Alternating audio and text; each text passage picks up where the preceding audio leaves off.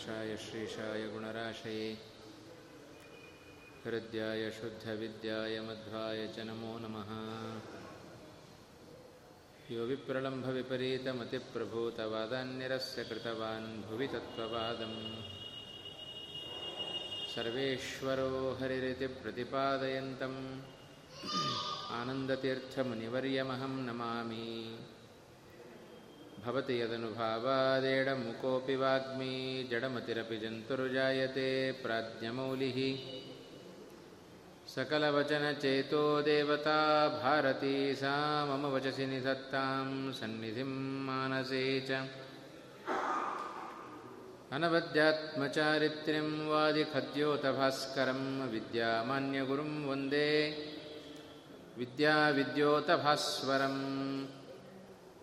महत्कृतिशतैर्नित्यं विश्वरक्षणदीक्षितान् विश्वेशतीर्थचरणान् वन्दे विद्यागुरून् मम। आपादमौलिपर्यन्तं गुरूणामाकृतिं स्मरेत्। तेन विघ्नाः प्रणश्यन्ति सिद्ध्यन्ति च मनोरथाः। पृथ्वीमण्डलमध्यस्थाः पूर्णबोधमतानुगाः वैष्णवाः विष्णुहृदयाः तान्नमस्ये गुरून् मम श्रीगुरुभ्यो नमः श्रीमदानन्दतीर्थभगवत्पादाचार्यगुरुभ्यो नमः हरिः ॐ हरिः ॐ हरिः ॐ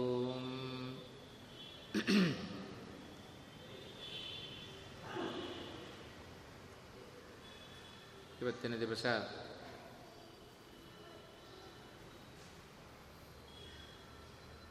ಕನಕದಾಸರ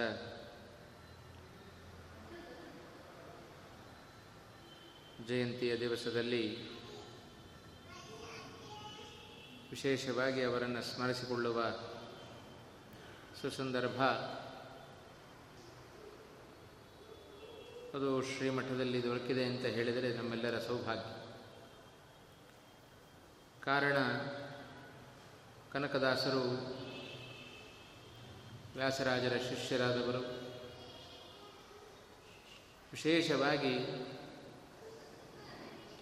ವ್ಯಾಸರಾಜರ ಅನುಗ್ರಹಕ್ಕೆ ಪಾತ್ರರಾದವರು ಕನಕದಾಸರು.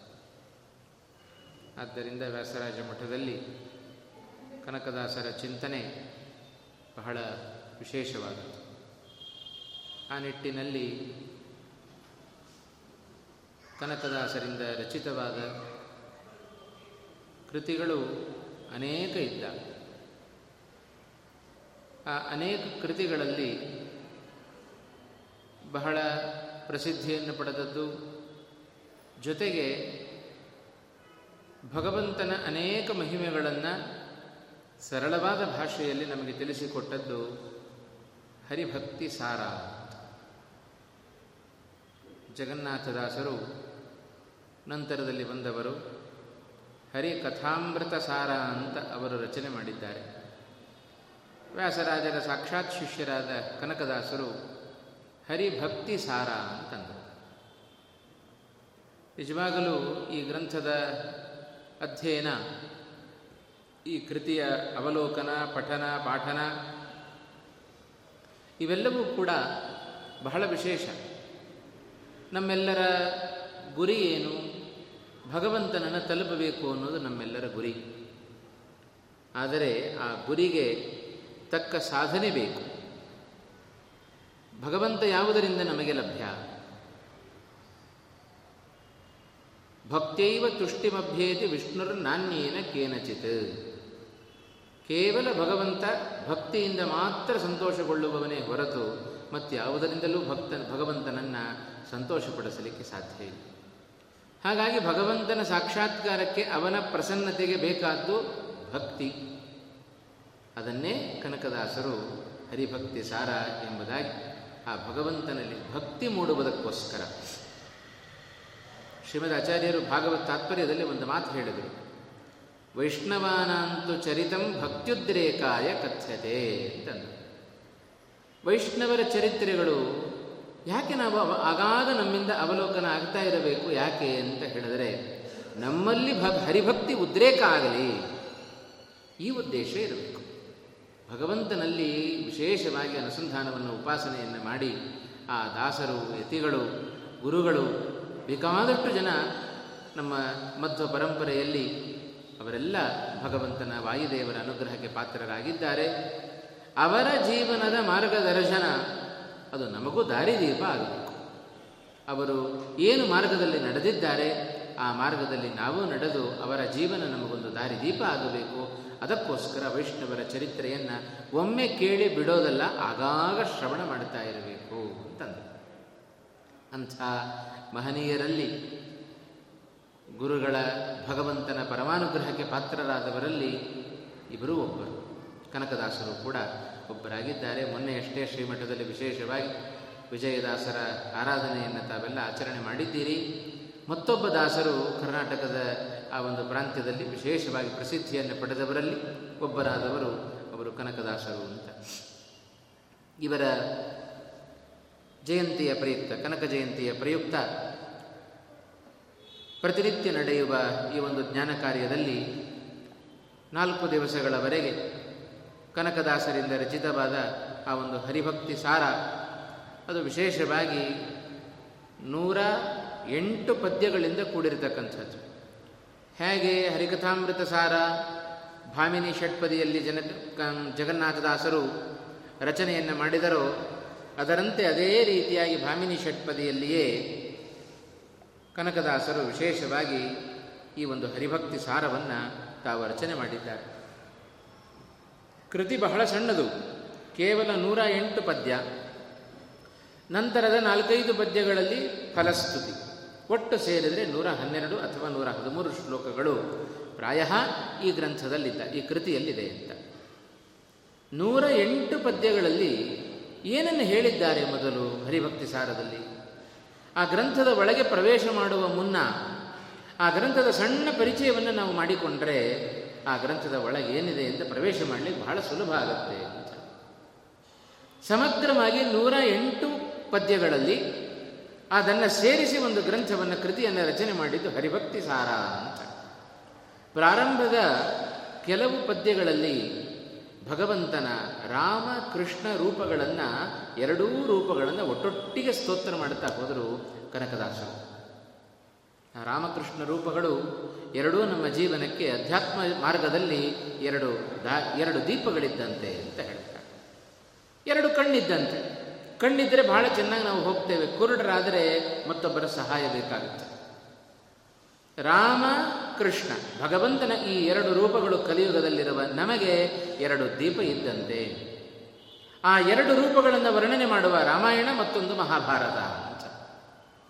ಆ ಎರಡು ಇತಿಹಾಸಗಳ ನಾಯಕರಾದ ರೂಪಗಳು ಭಗವಂತನ ರೂಪಗಳು ಎರಡು, ಒಂದು ರಾಮ ಮತ್ತೊಂದು ಕೃಷ್ಣ ಅಂತ.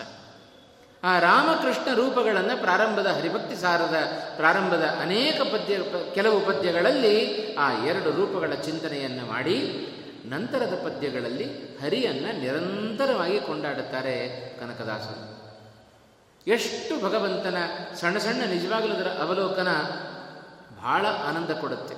ಇದೇ ಶಾಸ್ತ್ರ ಪುಸ್ತಕಗಳನ್ನು ಹಿಡಿದರೆ ಭಗವಂತನ ಮಹಿಮೆಗಳನ್ನು ಅರ್ಥ ಮಾಡಿಕೊಳ್ಳಬೇಕು ಅಂದರೆ ಭಾಳ ಕಷ್ಟಪಡಬೇಕು ನಾವು. ಅದನ್ನು ಸಂಸ್ಕೃತ ಭಾಷೆಯಲ್ಲಿದೆ, ಅದನ್ನು ಮೊದಲು ಅರ್ಥ ಮಾಡಿಕೊಳ್ಬೇಕು, ಆಮೇಲೆ ಅದನ್ನು ಅನುಸಂಧಾನಕ್ಕೆ ತಂದುಕೊಳ್ಬೇಕು, ಅನುಷ್ಠಾನ ಮಾಡಬೇಕು. ಇಷ್ಟೆಲ್ಲ ಬಹಳ ಕಷ್ಟ. ಅದನ್ನು ಮನಸ್ಸಿಗೆ ಹಿಡಿ ಹಿಡಿಸ್ಕೊಳ್ಬೇಕು ಅಂತಾದರೇ ತುಂಬ ಕಷ್ಟಪಡಬೇಕು. ಶಾಸ್ತ್ರದ ಮೂಲಕ ಹೋದರೆ, ವ್ಯಾಸ ಸಾಹಿತ್ಯದ ಮೂಲಕ ಹೋದರೆ, ಪ್ರಾಯ ದಾಸ ಸಾಹಿತ್ಯ ಹುಟ್ಟಿಕೊಂಡದ್ದೇ ಅದಕ್ಕೋಸ್ಕರ ಅಂತ. ಎಲ್ಲ ವೇದಗಳು, ಸಮಗ್ರವಾಗಿ ವೇಗ ವೇದಗಳು ಭಗವಂತನನ್ನು ಕೊಂಡಾಡ್ತಾ ಇದ್ದಾವೆ.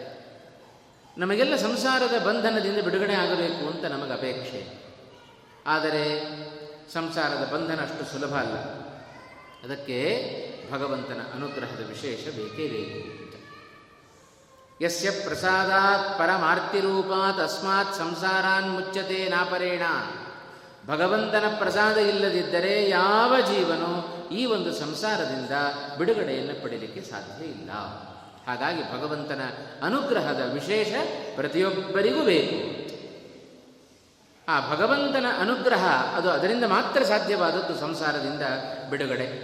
ಹಾಗಾಗಿ ಆ ಭಗವಂತನ ಅನುಗ್ರಹಕ್ಕೆ ಏನು ಬೇಕು? ನಮಗೆ ಭಕ್ತಿ ಬೇಕು. ಭಗವಂತನಲ್ಲಿ ಭಕ್ತಿ ಮೂಡಬೇಕು. ಆ ಭಕ್ತಿ ಎಂದರೆ ಅವನ ಮಹಾತ್ಮ ಜ್ಞಾನ. ಮಹಾತ್ಮ್ಯ ಜ್ಞಾನಪೂರ್ವಕವಾಗಿ ಭಗವಂತನಲ್ಲಿ ತೋರಿಸುವ, ಭಗವಂತನಲ್ಲಿ ಹರಿಸುವ ಪ್ರೇಮದ ಪ್ರವಾಹ, ನಿರಂತರ ಪ್ರೇಮ ಪ್ರವಾಹ ಅಂತಂದರು ಜಯತೀರ್ಥರು. ಅದನ್ನು ಭಕ್ತಿ ಅಂತ ಕರೀತಾರೆ. ಅಂಥ ಭಕ್ತಿಗೆ ಭಗವಂತ ತಾನು ಅಭಿವ್ಯಕ್ತನಾಗ್ತಾನೆ. ಇಂಥ ಭಗವಂತನನ್ನು ಸಮಗ್ರ ವೇದಗಳು ತಿಳಿಸ್ತಾ ಇದ್ದಾವೆ. ಆ ವೇದಗಳಿಂದ ಭಗವಂತನನ್ನು ಅರ್ಥ ಮಾಡಿಕೊಳ್ಳೋದು ಬಹಳ ಕಷ್ಟ. ಅದಕ್ಕೋಸ್ಕರ ಭಗವಂತ ವೇದವ್ಯಾಸರಾಗಿ ಅವತಾರವನ್ನು ಮಾಡಿ ಆ ವೇದಗಳ ಅರ್ಥವನ್ನು ನಿರ್ಣಯಿಸುವ ಬ್ರಹ್ಮ ಸೂತ್ರಗಳನ್ನು ಭಗವಂತ ತಾನು ರಚನೆ ಮಾಡಿದ. ಅದು ಸೂತ್ರಪ್ರಾಯದಲ್ಲಿದೆ. ಅಷ್ಟು ಸುಲಭವಾಗಿ ಆ ವೇದಗಳ ಅರ್ಥ ಸೂತ್ರದ ಮೂಲಕ ನಮಗೆ ಆಗೋದಿಲ್ಲ ಅಂತ. ಅದಕ್ಕೆ ವಾಯುದೇವರು ಭಗವಂತನ ಮೇಲಿನ ವಿಶೇಷವಾದ ಅವನ ಅನುಗ್ರಹಕ್ಕೋಸ್ಕರ ಭಕ್ತನ ಮೇಲಿನ ಕಾರುಣ್ಯ, ಕಾರುಣ್ಯದಿಂದಾಗಿ ಶ್ರೀಮದ್ ಆಚಾರ್ಯರಾಗಿ ಅವತಾರವನ್ನು ಮಾಡಿ ಭಾಷ್ಯ ಮೊದಲಾದ ಗ್ರಂಥಗಳನ್ನು ಶ್ರೀಮದ್ ಆಚಾರ್ಯರು ರಚನೆ ಮಾಡಿದರು. ಆದರೆ ಕಾಲಕ್ರಮೇಣ ಅವುಗಳೂ ಅರ್ಥವಾಗದ ಸ್ಥಿತಿ ಬಂತು. ಆಗ ಶ್ರೀಪಾದರಾಜರು, ವ್ಯಾಸರಾಜರು, ವಾದಿರಾಜರು, ಪುರಂದರದಾಸರು, ಕನಕದಾಸರು, ವಿಜಯದಾಸರು ಇವರೇ ಮೊದಲಾದ ಅನೇಕ ಪ್ರಸಿದ್ಧ ದಾಸ, ದಾಸರನ್ನು ಹಾಗೂ ಯತಿಗಳನ್ನು ನಾವೇನು ಕಾಣ್ತಾ ಇದ್ದೇವೆ? ಇವರೆಲ್ಲ ಮಾಧ್ವ ಪರಂಪರೆಯಲ್ಲಿ ಬಂದ ದೊಡ್ಡ ದೊಡ್ಡ ವ್ಯಕ್ತಿಗಳು, ಎಲ್ಲ ಪರೋಕ್ಷ ಜ್ಞಾನಿಗಳು, ಭಗವಂತನನ್ನು, ವಾಯುದೇವರನ್ನು ಸಾಕ್ಷಾತ್ಕಾರಪಡಿಸಿಕೊಂಡವರು. ಅವರ ಪರಮಾನುಗ್ರಹಕ್ಕೆ ಪಾತ್ರರಾದ ವ್ಯಕ್ತಿಗಳು, ಅವರು ಮಾಡಿದ ಕೆಲಸ ಏನು ಅಂತ ಹೇಳಿದರೆ, ಯಾವ ಸಾಮಾನ್ಯ ವ್ಯಕ್ತಿಗೂ ಕೂಡ ಸಂಸ್ಕೃತ ಭಾಷೆ ಬರೋದಿಲ್ಲ ಅಂತಾದರೆ ಶಾಸ್ತ್ರವನ್ನೇ ಕೈಬಿಟ್ಟು ಬಿಡಬಾರದು. ಭಗವಂತನನ್ನೇ ಮರೆತು ದೂರ ಓಡಿ ಹೋಗಿ ಓಡಿ ಹೋಗಬಾರದು. ಅದಕ್ಕೋಸ್ಕರ ಆ ಸತ್ ಸಿದ್ಧಾಂತವನ್ನು ಶ್ರೀಮದ್ ಆಚಾರ್ಯರ ಶಾಸ್ತ್ರವನ್ನು ಕನ್ನಡೀಕರಿಸಿ ಕನ್ನಡಿಯಂತೆ ನಮ್ಮ ಮುಂದೆ ಇಟ್ಟದ್ದು ಅದು ದಾಸರ ಸಾಹಿತ್ಯ ಅಂತ. ಪ್ರತಿಯೊಂದು ದಾಸರ ಮಾತಿಗೂ ಒಂದೊಂದು ವ್ಯಾಸರ ವ್ಯಾಸ ಸಾಹಿತ್ಯದಲ್ಲಿ ಒಂದೊಂದು ಘಟನೆ, ಒಂದೊಂದು ಪ್ರಸಂಗಗಳು ಅಥವಾ ಒಂದೊಂದು ಶ್ರೀಮದ್ ಆಚಾರ್ಯರ ಮಾತುಗಳು ಅದಕ್ಕೆಲ್ಲ ಹಿನ್ನೆಲೆಯಾಗಿದ್ದಾವೆ ಇದರ ಹಿನ್ನೆಲೆಯಲ್ಲಿ ದಾಸ ಸಾಹಿತ್ಯ ಅದು ಮೂಡಿಬಂತು ಇಂಥ ದಾಸ ಸಾಹಿತ್ಯದಲ್ಲಿ ಬೇಕಾದಷ್ಟು ಕೃಷಿಯನ್ನು ಮಾಡಿದವರು, ಮೂಲವನ್ನು ಬುಡವನ್ನು ಹಾಕಿಕೊಟ್ಟವರು ಶ್ರೀಪಾದರಾಜರು. ಕನ್ನಡ ದಾಸ ಸಾಹಿತ್ಯದ ಆ ಒಂದು ಅದಕ್ಕೆ ನಾಂದಿಯನ್ನು ಹಾಡಿದವರೇ ಪ್ರಾಯ ಶ್ರೀಪಾದರಾಜರು ಅಂತ ಹೇಳಬಹುದು. ಇಂಥ ಶ್ರೀಪಾದರಾಜರ ಶಿಷ್ಯರ ಶಿಷ್ಯರ ಶಿಷ್ಯರಾಗಿ ಪುರಂದರದಾಸರು ಅಥವಾ ಕನಕದಾಸರು, ಇಂಥ ಮಹನೀಯರು ದಾಸ ಸಾಹಿತ್ಯಕ್ಕೆ ಕೊಟ್ಟ ಕೊಡುಗೆ ಅದು ಅಪಾರವಾದ ಕೊಡುಗೆ. ಅಂಥ ಕನಕದಾಸರ ಅನೇಕ ಕೃತಿಗಳಲ್ಲಿ ಅದು ಒಂದಾದದ್ದು ಈ ಒಂದು ಹರಿಭಕ್ತಿ ಸಾರ. ಅದರ ಅವಲೋಕನವನ್ನು ಈ ಒಂದು ನಾಲ್ಕು ದಿವಸಗಳಲ್ಲಿ ಯಥಾಮತಿ ಯಥಾಶಕ್ತಿ ಮಾಡುವ ಸಣ್ಣ ಪ್ರಯತ್ನ ಅದು ನಮ್ಮಿಂದ ಭಗವಂತ ಮಾಡಿಸಬೇಕು ಕನಕದಾಸರ ಹಿರಿಮೆ ಬಹಳ ದೊಡ್ಡದು. ಗ್ರಂಥದ ಸಂಕ್ಷಿಪ್, ಸಂಕ್ಷಿಪ್ತವಾದ ಪರಿಚಯ ನೂರ ಎಂಟು ನುಡಿಗಳಲ್ಲಿ, ಪ್ರಾರಂಭದ ಕೆಲವು ನುಡಿಗಳಲ್ಲಿ ರಾಮಕೃಷ್ಣರ ಅವತಾರಗಳ ವರ್ಣನೆ, ನಂತರದಲ್ಲಿ ಭಗವಂತನನ್ನು ಶ್ರೀಹರಿಯನ್ನು ಕೊಂಡಾಡತಕ್ಕಂಥದ್ದು ಅಂತ. ಗ್ರಂಥದ ಪರಿಚಯವನ್ನು ಮಾಡಿಸಿಕೊಂಡು ಗ್ರಂಥ ಕರ್ತೃಗಳ ಪರಿಚಯವನ್ನು ಸ್ವಲ್ಪ ಮಾಡಿಕೊಳ್ಳದಿದ್ದರೆ ಗ್ರಂಥದಲ್ಲಿ ನಮಗೆ ಆದರ ಹುಟ್ಟೋದು ಸ್ವಲ್ಪ ಕಡಿಮೆ. ಈ ಒಂದು ಹರಿಭಕ್ತಿ ಸಾರವನ್ನು ರಚನೆ ಮಾಡಿದವರು ಕನಕದಾಸರು ಅಂತ ಗೊತ್ತಿದೆ. ಅವರ ಜನನ, ಅವರ ಜೀವನ, ಅವರ ನಡೆ, ಪ್ರತಿಯೊಂದು ಪವಾಡ. ಇಂಥ ವಿಶೇಷವಾದ ವ್ಯಕ್ತಿಗಳು ಕನಕದಾಸರು. ಅವರ ಬಗ್ಗೆ ಸ್ವಲ್ಪ ತಿಳಿದುಕೊಳ್ಳಬೇಕು ಅಂತಾದರೆ ಅವರ ತಂದೆ ತಾಯಿ, ಕನಕದಾಸರ ತಂದೆ ತಾಯಿ. ವಿಶೇಷವಾಗಿ ಉತ್ತರ ಕರ್ನಾಟಕದ ಒಂದು ಧಾರವಾಡ ಜಿಲ್ಲೆಯ ಕಾಗಿನೆಲೆ ಅಂತ ಗ್ರಾಮ. ಆ ಕಾಗಿನೆಲೆ ಎಂಬ ಗ್ರಾಮದಲ್ಲಿ ಬಾಡ ಅಂತ ಒಂದು ಸಣ್ಣ ಹಳ್ಳಿ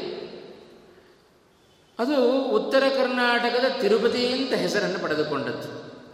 ಆದಿಕೇಶವನ ಧಾಮವೂ ಹೌದು, ಬಾಡ ಎನ್ನತಕ್ಕಂಥ ಗ್ರಾಮ, ಆ ಬಾಡ ಎಂಬ ಗ್ರಾಮದಲ್ಲಿ ಕುರುಬರ, ಆ ವಂಶದಲ್ಲಿ ಹುಟ್ಟಿರತಕ್ಕಂಥ ಬೀರಪ್ಪ ಹಾಗೂ ಬಚ್ಚಮ್ಮ ಅಂತ ಈ ದಂಪತಿಗಳಿಗೆ ಬಹಳ ಬೇಕಾದಷ್ಟು ಐಶ್ವರ್ಯ ಇದೆ, ಸಂಪತ್ತಿದೆ. ಆದರೆ ಪುತ್ರ ಪ್ರಾಪ್ತಿ ಮಾತ್ರ ಇಲ್ಲ, ಪುತ್ರ ಯೋಗ ಮಾತ್ರ ಇಲ್ಲ. ಅದಕ್ಕೆ ಮಾಡಿದ್ದೇನು? ವಿಶೇಷವಾಗಿ ಶ್ರೀನಿವಾಸನ ಆ ಸೇವೆಯನ್ನು ಮಾಡಿದ್ದಾರಂತೆ. ತಂದೆ ತಾಯಿಗಳು. ಆ ಶ್ರೀನಿವಾಸನ ಸೇವೆಯ ನಿಮಿತ್ತವಾಗಿ ಹುಟ್ಟಿದ ಮಗನೇ ಕನಕದಾಸರು ಅಂತ ಹಾಗಾಗಿ ಜನನವೇ ಒಂದು ಪವಾಡ. ಶ್ರೀನಿವಾಸನ ಅನೇಕ ವರ್ಷಗಳ ಕಾಲ ಮಕ್ಕಳಿಲ್ಲದೇ ಇದ್ದಾಗ ಶ್ರೀನಿವಾಸನ ಸೇವೆಯನ್ನು ಮಾಡಿ ಪಡೆದುಕೊಂಡ ಮಗನಿಗೆ ಅವರು ತಿಮ್ಮಪ್ಪ ಅಂತಲೇ ನಾಮಕರಣವನ್ನು ಮಾಡಿದರಂತೆ. ಇನ್ನು ಕೇವಲ ಹದಿನೈದೇ ವರ್ಷ ತಿಮ್ಮಪ್ಪನಿಗೆ. ಆಗಲೇ ತಂದೆ ತಾಯಿಗಳ ವಿಯೋಗ ಆಗಿದೆ. ಸಣ್ಣ ವಯಸ್ಸಿನಲ್ಲಿ ತಂದೆ ತಾಯಿಗಳನ್ನು ಕಳೆದುಕೊಂಡಾಗ ಆ ಊರಿನ ಜನ ಎಲ್ಲರೂ ಇವನನ್ನೇ ಗೌಡನನ್ನಾಗಿ ಮಾಡಿಕೊಂಡರು, ಮುಖ್ಯಸ್ಥನನ್ನಾಗಿ ಮಾಡಿಕೊಂಡಿದ್ದಾರೆ. ಇವನ ಎಲ್ಲರಿಗೂ ನಾಯಕನಾದ. ಆದರೆ ಈ ತಿಮ್ಮಪ್ಪನಿಗೆ ಎಷ್ಟು ಸಾಮಾಜಿಕವಾದ ಕಳಕಳಿ. ಬಾಲ್ಯದಲ್ಲಿ ಬೇಕಾದಷ್ಟು ಸಮಾಜಮುಖಿಯಾದ ಕೆಲಸವನ್ನು ಮಾಡಿದವರು ಇದೇ ಕನಕದಾಸರು. ಅನೇಕ ಕಾರ್ಯಗಳನ್ನು ಮಾಡಿದ್ದಾರೆ. ಒಮ್ಮೆ ಹೀಗೆ ದೇವಸ್ಥಾನದ ಜೀರ್ಣೋದ್ಧಾರ ಆಗಬೇಕು. ಆ ಜೀರ್ಣೋದ್ಧಾರದ ಸಂದರ್ಭದಲ್ಲಿ ದೊಡ್ಡ ಒಂದು ಕನಕದ ರಾಶಿ ಈ ತಿಮ್ಮಪ್ಪನಿಗೆ ಸಿಕ್ಕಿತು ಅಂತ. ತಿಮ್ಮಪ್ಪನಿಗೆ ಸಿಕ್ಕಿತು, ಕನಕವನ್ನೆಲ್ಲ ಇಟ್ಟುಕೊಂಡ್ರಂತೆ. ಇಟ್ಟುಕೊಂಡು ಸುಮ್ಮನೆ ಕೂಡಿ ಮನೆಯಲ್ಲಿ ಕೂಡಿಡಲಿಲ್ಲ. ಸಮಾಜಮುಖಿಯಾಗಿ ಬೇಕಾದಷ್ಟು ಕ್ರಮಗಳನ್ನು ಮಾಡಿದ್ದಾರೆ. ಯಾರು ಬಡವರು, ಅವರಿಗೆ ಸಂಪತ್ತನ್ನು ಕೊಡುವುದು, ಕೆರೆ ಬಾವಿಗಳನ್ನು ತೋಡಿಸೋದು, ಅನ್ನ ಛತ್ರಾದಿಗಳನ್ನು ಕಟ್ಟಿಸೋದು ಹೀಗೆ ಸಮಾಜಮುಖಿಯಾಗಿ ಬೇಕಾದಷ್ಟು ಕರ್ಮಗಳನ್ನು ಮಾಡಿ ಅನಾಯಾಸವಾಗಿ ಸಿಕ್ಕ ಆ ಒಂದು ಸಂಪತ್ತನ್ನು, ಕನಕವನ್ನು ಹೀಗೆ ವ್ಯಯ ಮಾಡ್ತಾ ಇದ್ದಾರೆ. ಅದಕ್ಕೆ ತಿಮ್ಮಪ್ಪ ಇದ್ದ ಆ ವ್ಯಕ್ತಿ ಯಾವಾಗ ಕನಕ ದೊರೆ ದೊರೆತಾಗ ಸಮಾಜಮುಖಿಯಾದ ಕೆಲಸ ಅವರಿಂದ ನಡೆಯಿತೋ ಆಗ ಆ ತಿಮ್ಮಪ್ಪನನ್ನು ಎಲ್ಲರೂ ಕನಕಪ್ಪ ಕನಕಪ್ಪ ಅಂತ ಕರೀಲಿಕ್ಕೆ ಶುರು ಮಾಡಿದರಂತೆ ಇಂಥ ತಿಮ್ಮಪ್ಪನಾಗಿ ಕನಕಪ್ಪನಾದದ್ದು ಭಗವಂತನ ವಿಶೇಷವಾದ ಅನುಗ್ರಹದಿಂದ.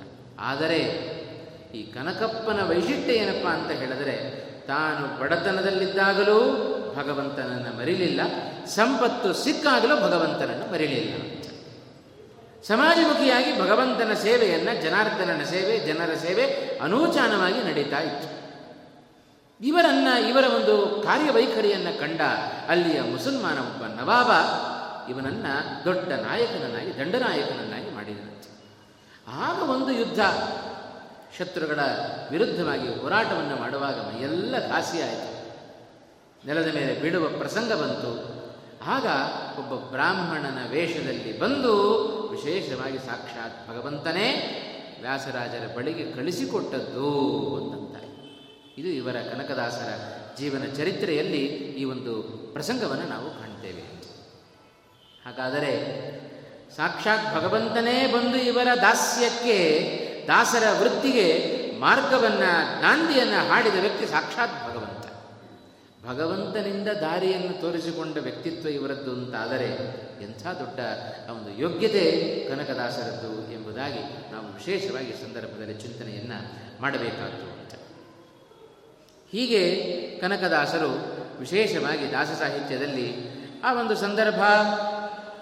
ಆಗ ತಾವಾಗಿ ಭಗವಂತ ಇವರನ್ನು ವ್ಯಾಸರಾಜರ ಬಳಿಯಲ್ಲಿ ತಾನು ಕಳಿಸಿದ್ದಾನೆ. ಅಂತ ಇಂಥ ಕನಕದಾಸರು ಬೇಕಾದಷ್ಟು ಕೃತಿಗಳನ್ನು ವ್ಯಾಸರಾಜರ ಶಿಷ್ಯರಾಗಿ ಅಚ್ಚುಮೆಚ್ಚಿನ ಶಿಷ್ಯರು ಅಂತಿದ್ದ ಶಿಷ್ಯರಲ್ಲ, ಉಳಿದ ಎಲ್ಲ ಶಿಷ್ಯರಿಗಿಂತ ಹೆಚ್ಚಿನ ಪ್ರೀತಿಯನ್ನು ವ್ಯಾಸರಾಜರ ಪ್ರೀತಿಯನ್ನು ಸಂಪಾದನೆ ಮಾಡಿದವರು ಅವರು ಕನಕದಾಸ. ಒಂದು ಅಂಶವನ್ನು ನಾವು ತಿಳಿಬೇಕು ಅಂತಾದರೆ ಇವರು ಮತ್ಯಾರೂ ಅಲ್ಲ, ಕನಕದಾಸ. ಕೃಷ್ಣನ ಪರಮಾನುಗ್ರಹಕ್ಕೆ ಪಾತ್ರನಾದ ಸಾಕ್ಷಾತ್ ವಿದುರನೇ ಕನಕನಾಗಿ ತಾನು ಅವತಾರವನ್ನು ಮಾಡಿದ. ಮತ್ತೊಮ್ಮೆ ಜನಿಸಿದ್ದು.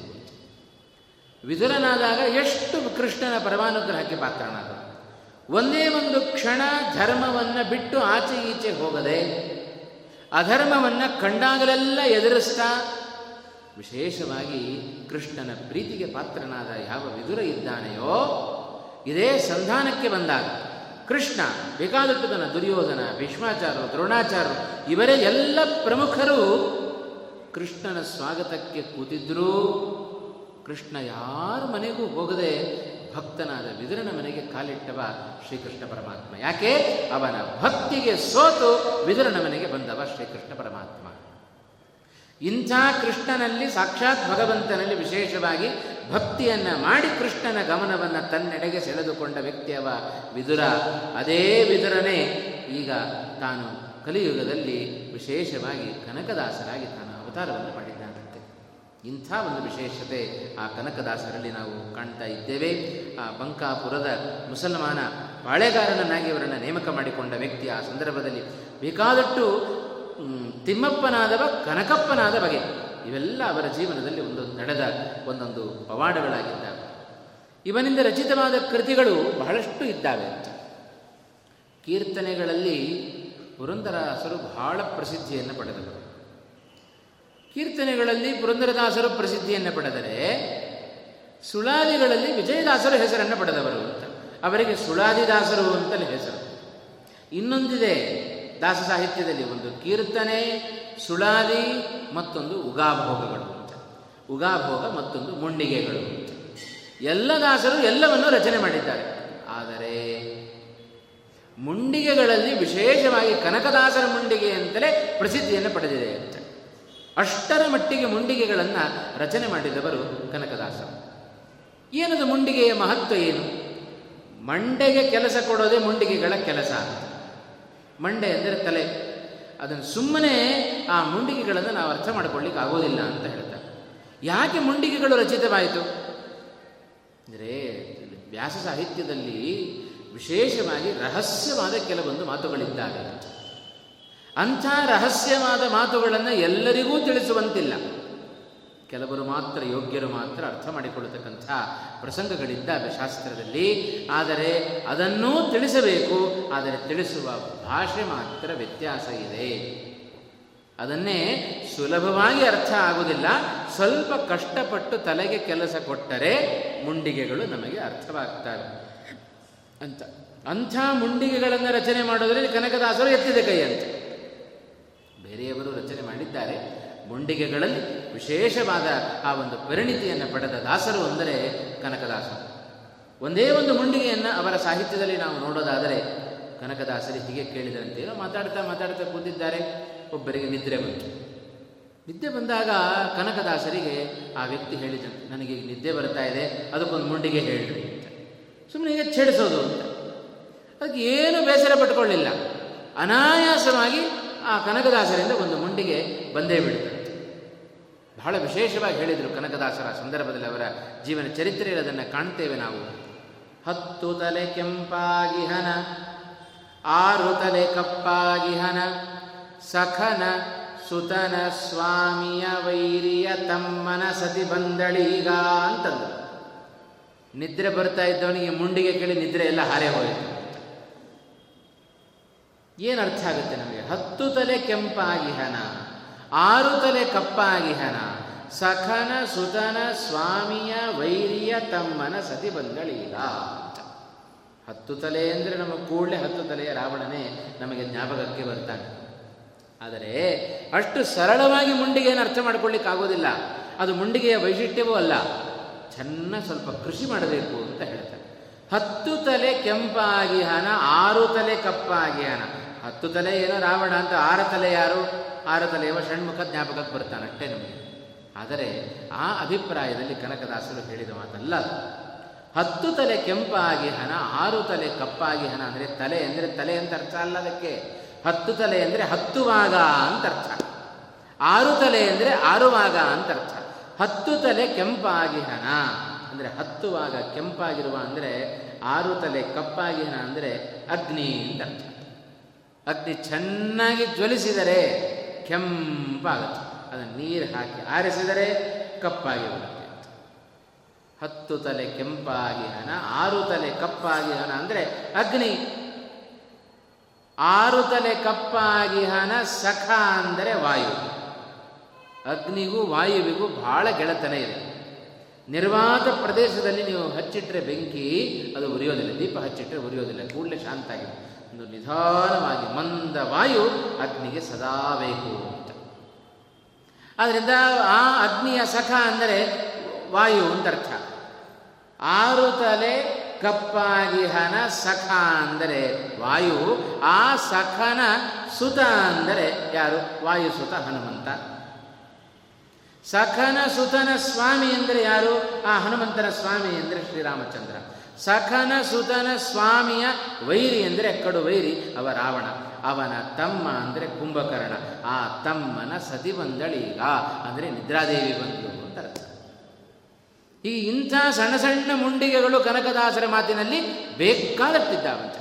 ದೊಡ್ಡ ದೊಡ್ಡ ಮುಂಡಿಗೆಗಳನ್ನು ರಚನೆ ಮಾಡಿದರು. ಸಣ್ಣ ಸಣ್ಣ ಮುಂಡಿಗೆಗಳನ್ನು ರಚನೆ ಮಾಡಿ ಮುಂಡಿಗೆ ದಾಸರು ಅಂತಲೇ ಸುಳಾದಿ ದಾಸರು ಅಂತ ಹೇಗೆ ವಿಜಯದಾಸರು ಹೆಸರನ್ನು ಪಡ್ಕೊಂಡ್ರೋ, ಅದರಂತೆ ಮುಂಡಿಗೆ ದಾಸರು ಅಂತ ಹೆಸರನ್ನು ಪಡೆದುಕೊಂಡ ಆ ಒಂದು ಹಿರಿಮೆ ಅದು ಕನಕದಾಸರಲ್ಲಿದೆ. ಹೀಗೆ ವಿಶೇಷವಾಗಿ ಕನಕದಾಸರ ಭಾಗ್ಯ ಅದು ಅತ್ಯಂತ ದೊಡ್ಡದು. ಇಂಥ ವಿಶೇಷವಾದ ಕೃತಿಗಳನ್ನು ನಾವು ವ್ಯಾಸರಾಜರು ಒಂದು ಮಾತು ಹೇಳ್ತಾರೆ ಎಲ್ಲ ಪುರಂದರ ಸಾಹಿತ್ಯವನ್ನು ಅವರು ಹೇಳಿದ ಒಂದೊಂದು ಮಾತುಗಳು, ಎಲ್ಲ ವೇದ ವೇದಾಂತಗಳು ಹೇಳಿದ ಮಾತುಗಳದು. ಹಾಗಾಗಿ ಪುರಂದರದಾಸರ ಕೀರ್ತನೆಗಳನ್ನು ಪುರಂದರ ಉಪನಿಷತ್ ಅಂತ ಕರೆದರು. ಹಾಗೆಯೇ ಕನಕದಾಸರ ಇಂಥ ಅತ್ಯಂತ ವೇದಾಂತದ ವೇದ ವೇದಾ ವೇದಾಂತಗಳ ರಹಸ್ಯವನ್ನು ತಿಳಿಸುವ ಇಂಥ ಮಾತುಗಳನ್ನು ಕನಕೋಪನಿಷತ್ ಅಂತ ಕರೀತಾರೆ. ಅಂಥ ಹೆಸರನ್ನು ಪಡೆದುಕೊಂಡ ಕೃತಿಗಳು ಅದು ಕನಕದಾಸರ ಕೃತಿಗಳು ಎಂಬುದಾಗಿ ನಾವು ಚಿಂತನೆಯನ್ನು ಮಾಡಬೇಕು. ಕನಕದಾಸರು ಕರ್ನಾಟಕದಲ್ಲಿ ಅನೇಕ ಜನ ದಾಸರ ಬಂದು ಹೋಗಿದ್ದಾರೆ. ಆ ಎಲ್ಲ ದಾಸರಲ್ಲಿ ಅತ್ಯಂತ ಪ್ರಮುಖರಾದವರು ಇವರೂ ಕೂಡ ಒಬ್ಬರಾಗಿದ್ದಾರೆ. ಜ್ಞಾನ ಮತ್ತು ಉತ್ತಮವಾದ ಕರ್ಮ, ಇದೆರಡರಲ್ಲಿಯೂ ಕೂಡ ಭಗವಂತನ ಹರಿವಾಯುಗಳ ಆ ಅನುಗ್ರಹಕ್ಕೆ ಪಾತ್ರರಾದವರು ಕನಕದಾಸರು ಎಂಬುದಾಗಿ ವಿಶೇಷವಾಗಿ ಸಂದರ್ಭದಲ್ಲಿ ನಾವು ಚಿಂತನೆಯನ್ನು ಮಾಡಬೇಕು ಅಂತ. ಇಂಥ ಕನಕದಾಸರು ಒಂದೆರಡು ಅವರ ಜೀವನದಲ್ಲಿ ನಡೆದ ಪವಾಡಗಳನ್ನು ತಿಳಿದರೆ ನಿಜವಾಗಲೂ ಗ್ರಂಥಕರ್ತೃಗಳ ಬಗ್ಗೆ ವಿಶೇಷವಾದ ಒಲವು ನಮಗೆ ಬರಲಿಕ್ಕೆ ಸಾಧ್ಯ. ಒಂದು ಅವರ ಜನನವೇ ವಿಚಿತ್ರವಾದ ಪವಾಡ. ಭಗವಂತನ ಶ್ರೀನಿವಾಸರ ಪರಮಾನುಗ್ರಹಕ್ಕೆ ಪಾತ್ರರಾಗಿ ಹುಟ್ಟಿದ ವ್ಯಕ್ತಿಗಳು ಅವರು ಕನಕದಾಸ. ಜೊತೆಗೆ ಅವರಿಗೆ ನೋಡ್ರಿ, ಎಷ್ಟು ಭಗವಂತನ ಅನುಗ್ರಹ. ಅವರು ಅರಸನಾದಾಗ ಮಾಡಲಿಕ್ಕೆ ಸಾಧ್ಯವಾಗದೇ ಇದ್ದದ್ದನ್ನ ದಾಸನಾಗಿ ಮಾಡಲಿಕ್ಕೆ ಸಾಧ್ಯತೆಯನ್ನು ಉಂಟು ಮಾಡಿಕೊಟ್ಟವ ಭಗವಂತ. ಕೆಳಗಡೆ ಬಿದ್ದರಲ್ಲ, ಯುದ್ಧದಲ್ಲಿ ಶರಣಾಗತರಾಗಿ ಸೋತು ಕೆಳಗಡೆ ಬಿದ್ದಾಗ ಬ್ರಾಹ್ಮಣನ ರೂಪದಲ್ಲಿ ಬಂದು ಭಗವಂತ, ತಾನೇ ಅದೇ ಆದಿಕೇಶವ. ಬ್ರಾಹ್ಮಣನ ರೂಪದಲ್ಲಿ ಬಂದು ವ್ಯಾಸರಾಜರ ಬಳಿಗೆ ಕಳಿಸಿದ ವ್ಯಕ್ತಿಗಳು ಅವರು ಇದೇ ಕನಕದಾಸರು. ಹಾಗಾಗಿ ಅರಸನಾದಾಗ ಪಡೆದುಕೊಳ್ಳದ ನೆಮ್ಮದಿ, ಆ ಒಂದು ಸುಖ, ಸಂತೋಷ, ಇದೆಲ್ಲವೂ ದಾಸರಾಗಿ ಕನಕದಾಸರು ವಿಶೇಷವಾಗಿ ಅದನ್ನು ಪಡೆದುಕೊಂಡರು. ಆ ಭಗವಂತನ ಮಾತಿನಂತೆ ಕೂಡಲೇ ಎಚ್ಚೆತ್ತರು ಕನಕದಾಸರು. ಕನಕಪ್ಪ, ಅಂಥ ಕನಕಪ್ಪ, ಕನಕದಾಸರಾದದ್ದು ವ್ಯಾಸರಾಜರ ಬಳಿಗೆ ಬಂದ ನಂತರ. ಅನತಿ ಕಾಲದಲ್ಲಿ ವಿಶೇಷವಾಗಿ ಮಧ್ವ ಸಿದ್ಧಾಂತದ ಎಲ್ಲ ರಹಸ್ಯಗಳನ್ನು ತಿಳಿದು ಅದರ ಅನುಸಂಧಾನವನ್ನು, ಅನುಷ್ಠಾನವನ್ನು ತಾವು ಮಾಡುವುದರ ಮೂಲಕ ತಮ್ಮ ಕೃತಿಗಳಲ್ಲಿ ಮಧ್ವ ಸಿದ್ಧಾಂತವನ್ನು ಬಟ್ಟಿ ಇಳಿಸಿದ ವ್ಯಕ್ತಿಗಳು ಅವರು ಕನಕದಾಸರು. ನಿಜವಾಗಲೂ ಆ ಕನಕ ಸಾಹಿತ್ಯ ನಿಜವಾಗಲೂ ಅಪ್ಯಾಯಮಾನವಾಗುತ್ತೆ. ಎಷ್ಟು ಭಗವಂತನ ಆ ಒಂದು ಮಹಿಮೆಗಳನ್ನು, ಅವನ ಗುಣಗಳನ್ನು ತಮ್ಮ ಸರಳ ಭಾಷೆಯಲ್ಲಿ ಆಡು ಭಾಷೆಯಲ್ಲಿ ನಮಗೆ ಕೊಟ್ಟವರು ಅವರು ಕನಕದಾಸರಂಥ ಒಂದು ಹಿರಿಮೆ ಕನಕದಾಸರಲ್ಲಿ ವಿಶೇಷವಾಗಿ ನಾವು ಕಾಣ್ತೇವೆ. ವ್ಯಾಸರಾಜರು ವಿಶೇಷವಾಗಿ ವ್ಯಾಸರಾಜರಲ್ಲಿ ದೀಕ್ಷೆಯನ್ನು ಪಡೆದು ಕನಕ, ಕನಕಪ್ಪರಾದವರು, ಕನಕ ದಾಸರಾದರು ಅಂತ. ಆ ದಾಸ್ಯ ನಮಗೆ ಬರಬೇಕು ಅಂತಾದರೆ ಅಷ್ಟು ಸುಮ್ಮನೆ ಬರೋದಿಲ್ಲ. ನಾವ್ಯಾರು ಸುಮ್ಮ ಸುಮ್ಮನೆ ನಮಗೆ ಹೇಳಿಕೊಳ್ಳಿಕ್ಕೂ ಮನಸ್ಸಾಗೋದಿಲ್ಲ, ನಾವೆಲ್ಲ ದಾಸರು ಅಂತ. ಆದರೆ ನಿಜವಾಗಲೂ ಕನಕ ದಾಸರಾಗಿ ಕಾಲಿಗೆ ಗೆಜ್ಜೆ ಕಟ್ಟಿ ಕೈಯಲ್ಲಿ ತಾಳ ಹಿಡಿದು ಭಗವಂತನನ್ನು ಹಾಡಿ ಕೊಂಡಾಡಿದವರಲ್ಲಿ ಕನಕದಾಸರು ಒಬ್ಬರಾಗ್ತಾರೆ. ವ್ಯಾಸರಾಜರಿಗೆ ಅನೇಕ ಜನ ಶಿಷ್ಯರು. ವಾದಿರಾಜರು ಶಿಷ್ಯರಾಗಿದ್ದಾರೆ. ಪುರಂದರದಾಸರು ಶಿಷ್ಯರಾಗಿದ್ದಾರೆ. ಕನಕದಾಸರು ಶಿಷ್ಯರಾಗಿದ್ದಾರೆ. ಯತಿಗಳ ಪರಂಪರೆ, ಶಿಷ್ಯ ಪರಂಪರೆಯಲ್ಲಿ ಯತಿಗಳೂ ಇದ್ದಾರೆ, ಗೃಹಸ್ಥರೂ ಇದ್ದಾರೆ. ಇಂಥ ವಿಶೇಷವಾದ ವ್ಯಾಸರಾಜರ ಪ್ರಿಯ ಶಿಷ್ಯರಲ್ಲಿ ಒಬ್ಬರಾದದ್ದು ಅದು ಕನಕದಾಸರ ಹಿರಿಮೆ ಎಂಬುದಾಗಿ ನಾವು ಅರ್ಥೈಸಿಕೊಳ್ಳಬೇಕು. ಇಂಥ ವ್ಯಾಸರಾಜರ ಪರಮಾನುಗ್ರಹಕ್ಕೆ ಪಾತ್ರರಾದವರು ಅವರು ಕನಕದಾಸರು. ಜೊತೆಗೆ ಒಮ್ಮೆ ಇವರ ಜೀವನದಲ್ಲಿ ನಡೆದ ಪ್ರಸಂಗವನ್ನು ನಾವು ತಿಳಿಬೇಕು. ಹೇಗೆ ಭಗವಂತ ಇವರಿಗೆ ಅನುಗ್ರಹ ಮಾಡುತ್ತಾನೆ ಮಹಾಮಹಿಮರಿಗೆ? ಅದಕ್ಕೆ ಒಂದು ಮಾತು ಹೇಳ್ತಾರೆ ನೋಡ್ರಿ. ಕಿಮಲಭ್ಯಂ ಭಗವತಿ ಪ್ರಸನ್ನೇ ಶ್ರೀನಿಕೇತನೇ.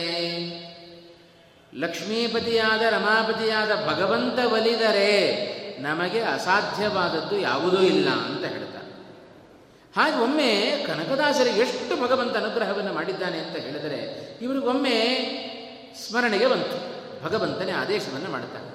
ಏನದು ಆದೇಶ? ಇವರು ಹುಟ್ಟಿದ್ದು ಬಾಡ ಎಂಬ ಗ್ರಾಮದಲ್ಲಿ. ಅಲ್ಲಿದ್ದಾನೆ ಆದಿಕೇಶವ. ಭಗವಂತ ಕನಕದಾಸರಿಗೆ ಸೂಚನೆಯನ್ನು ಕೊಟ್ಟಂತೆ.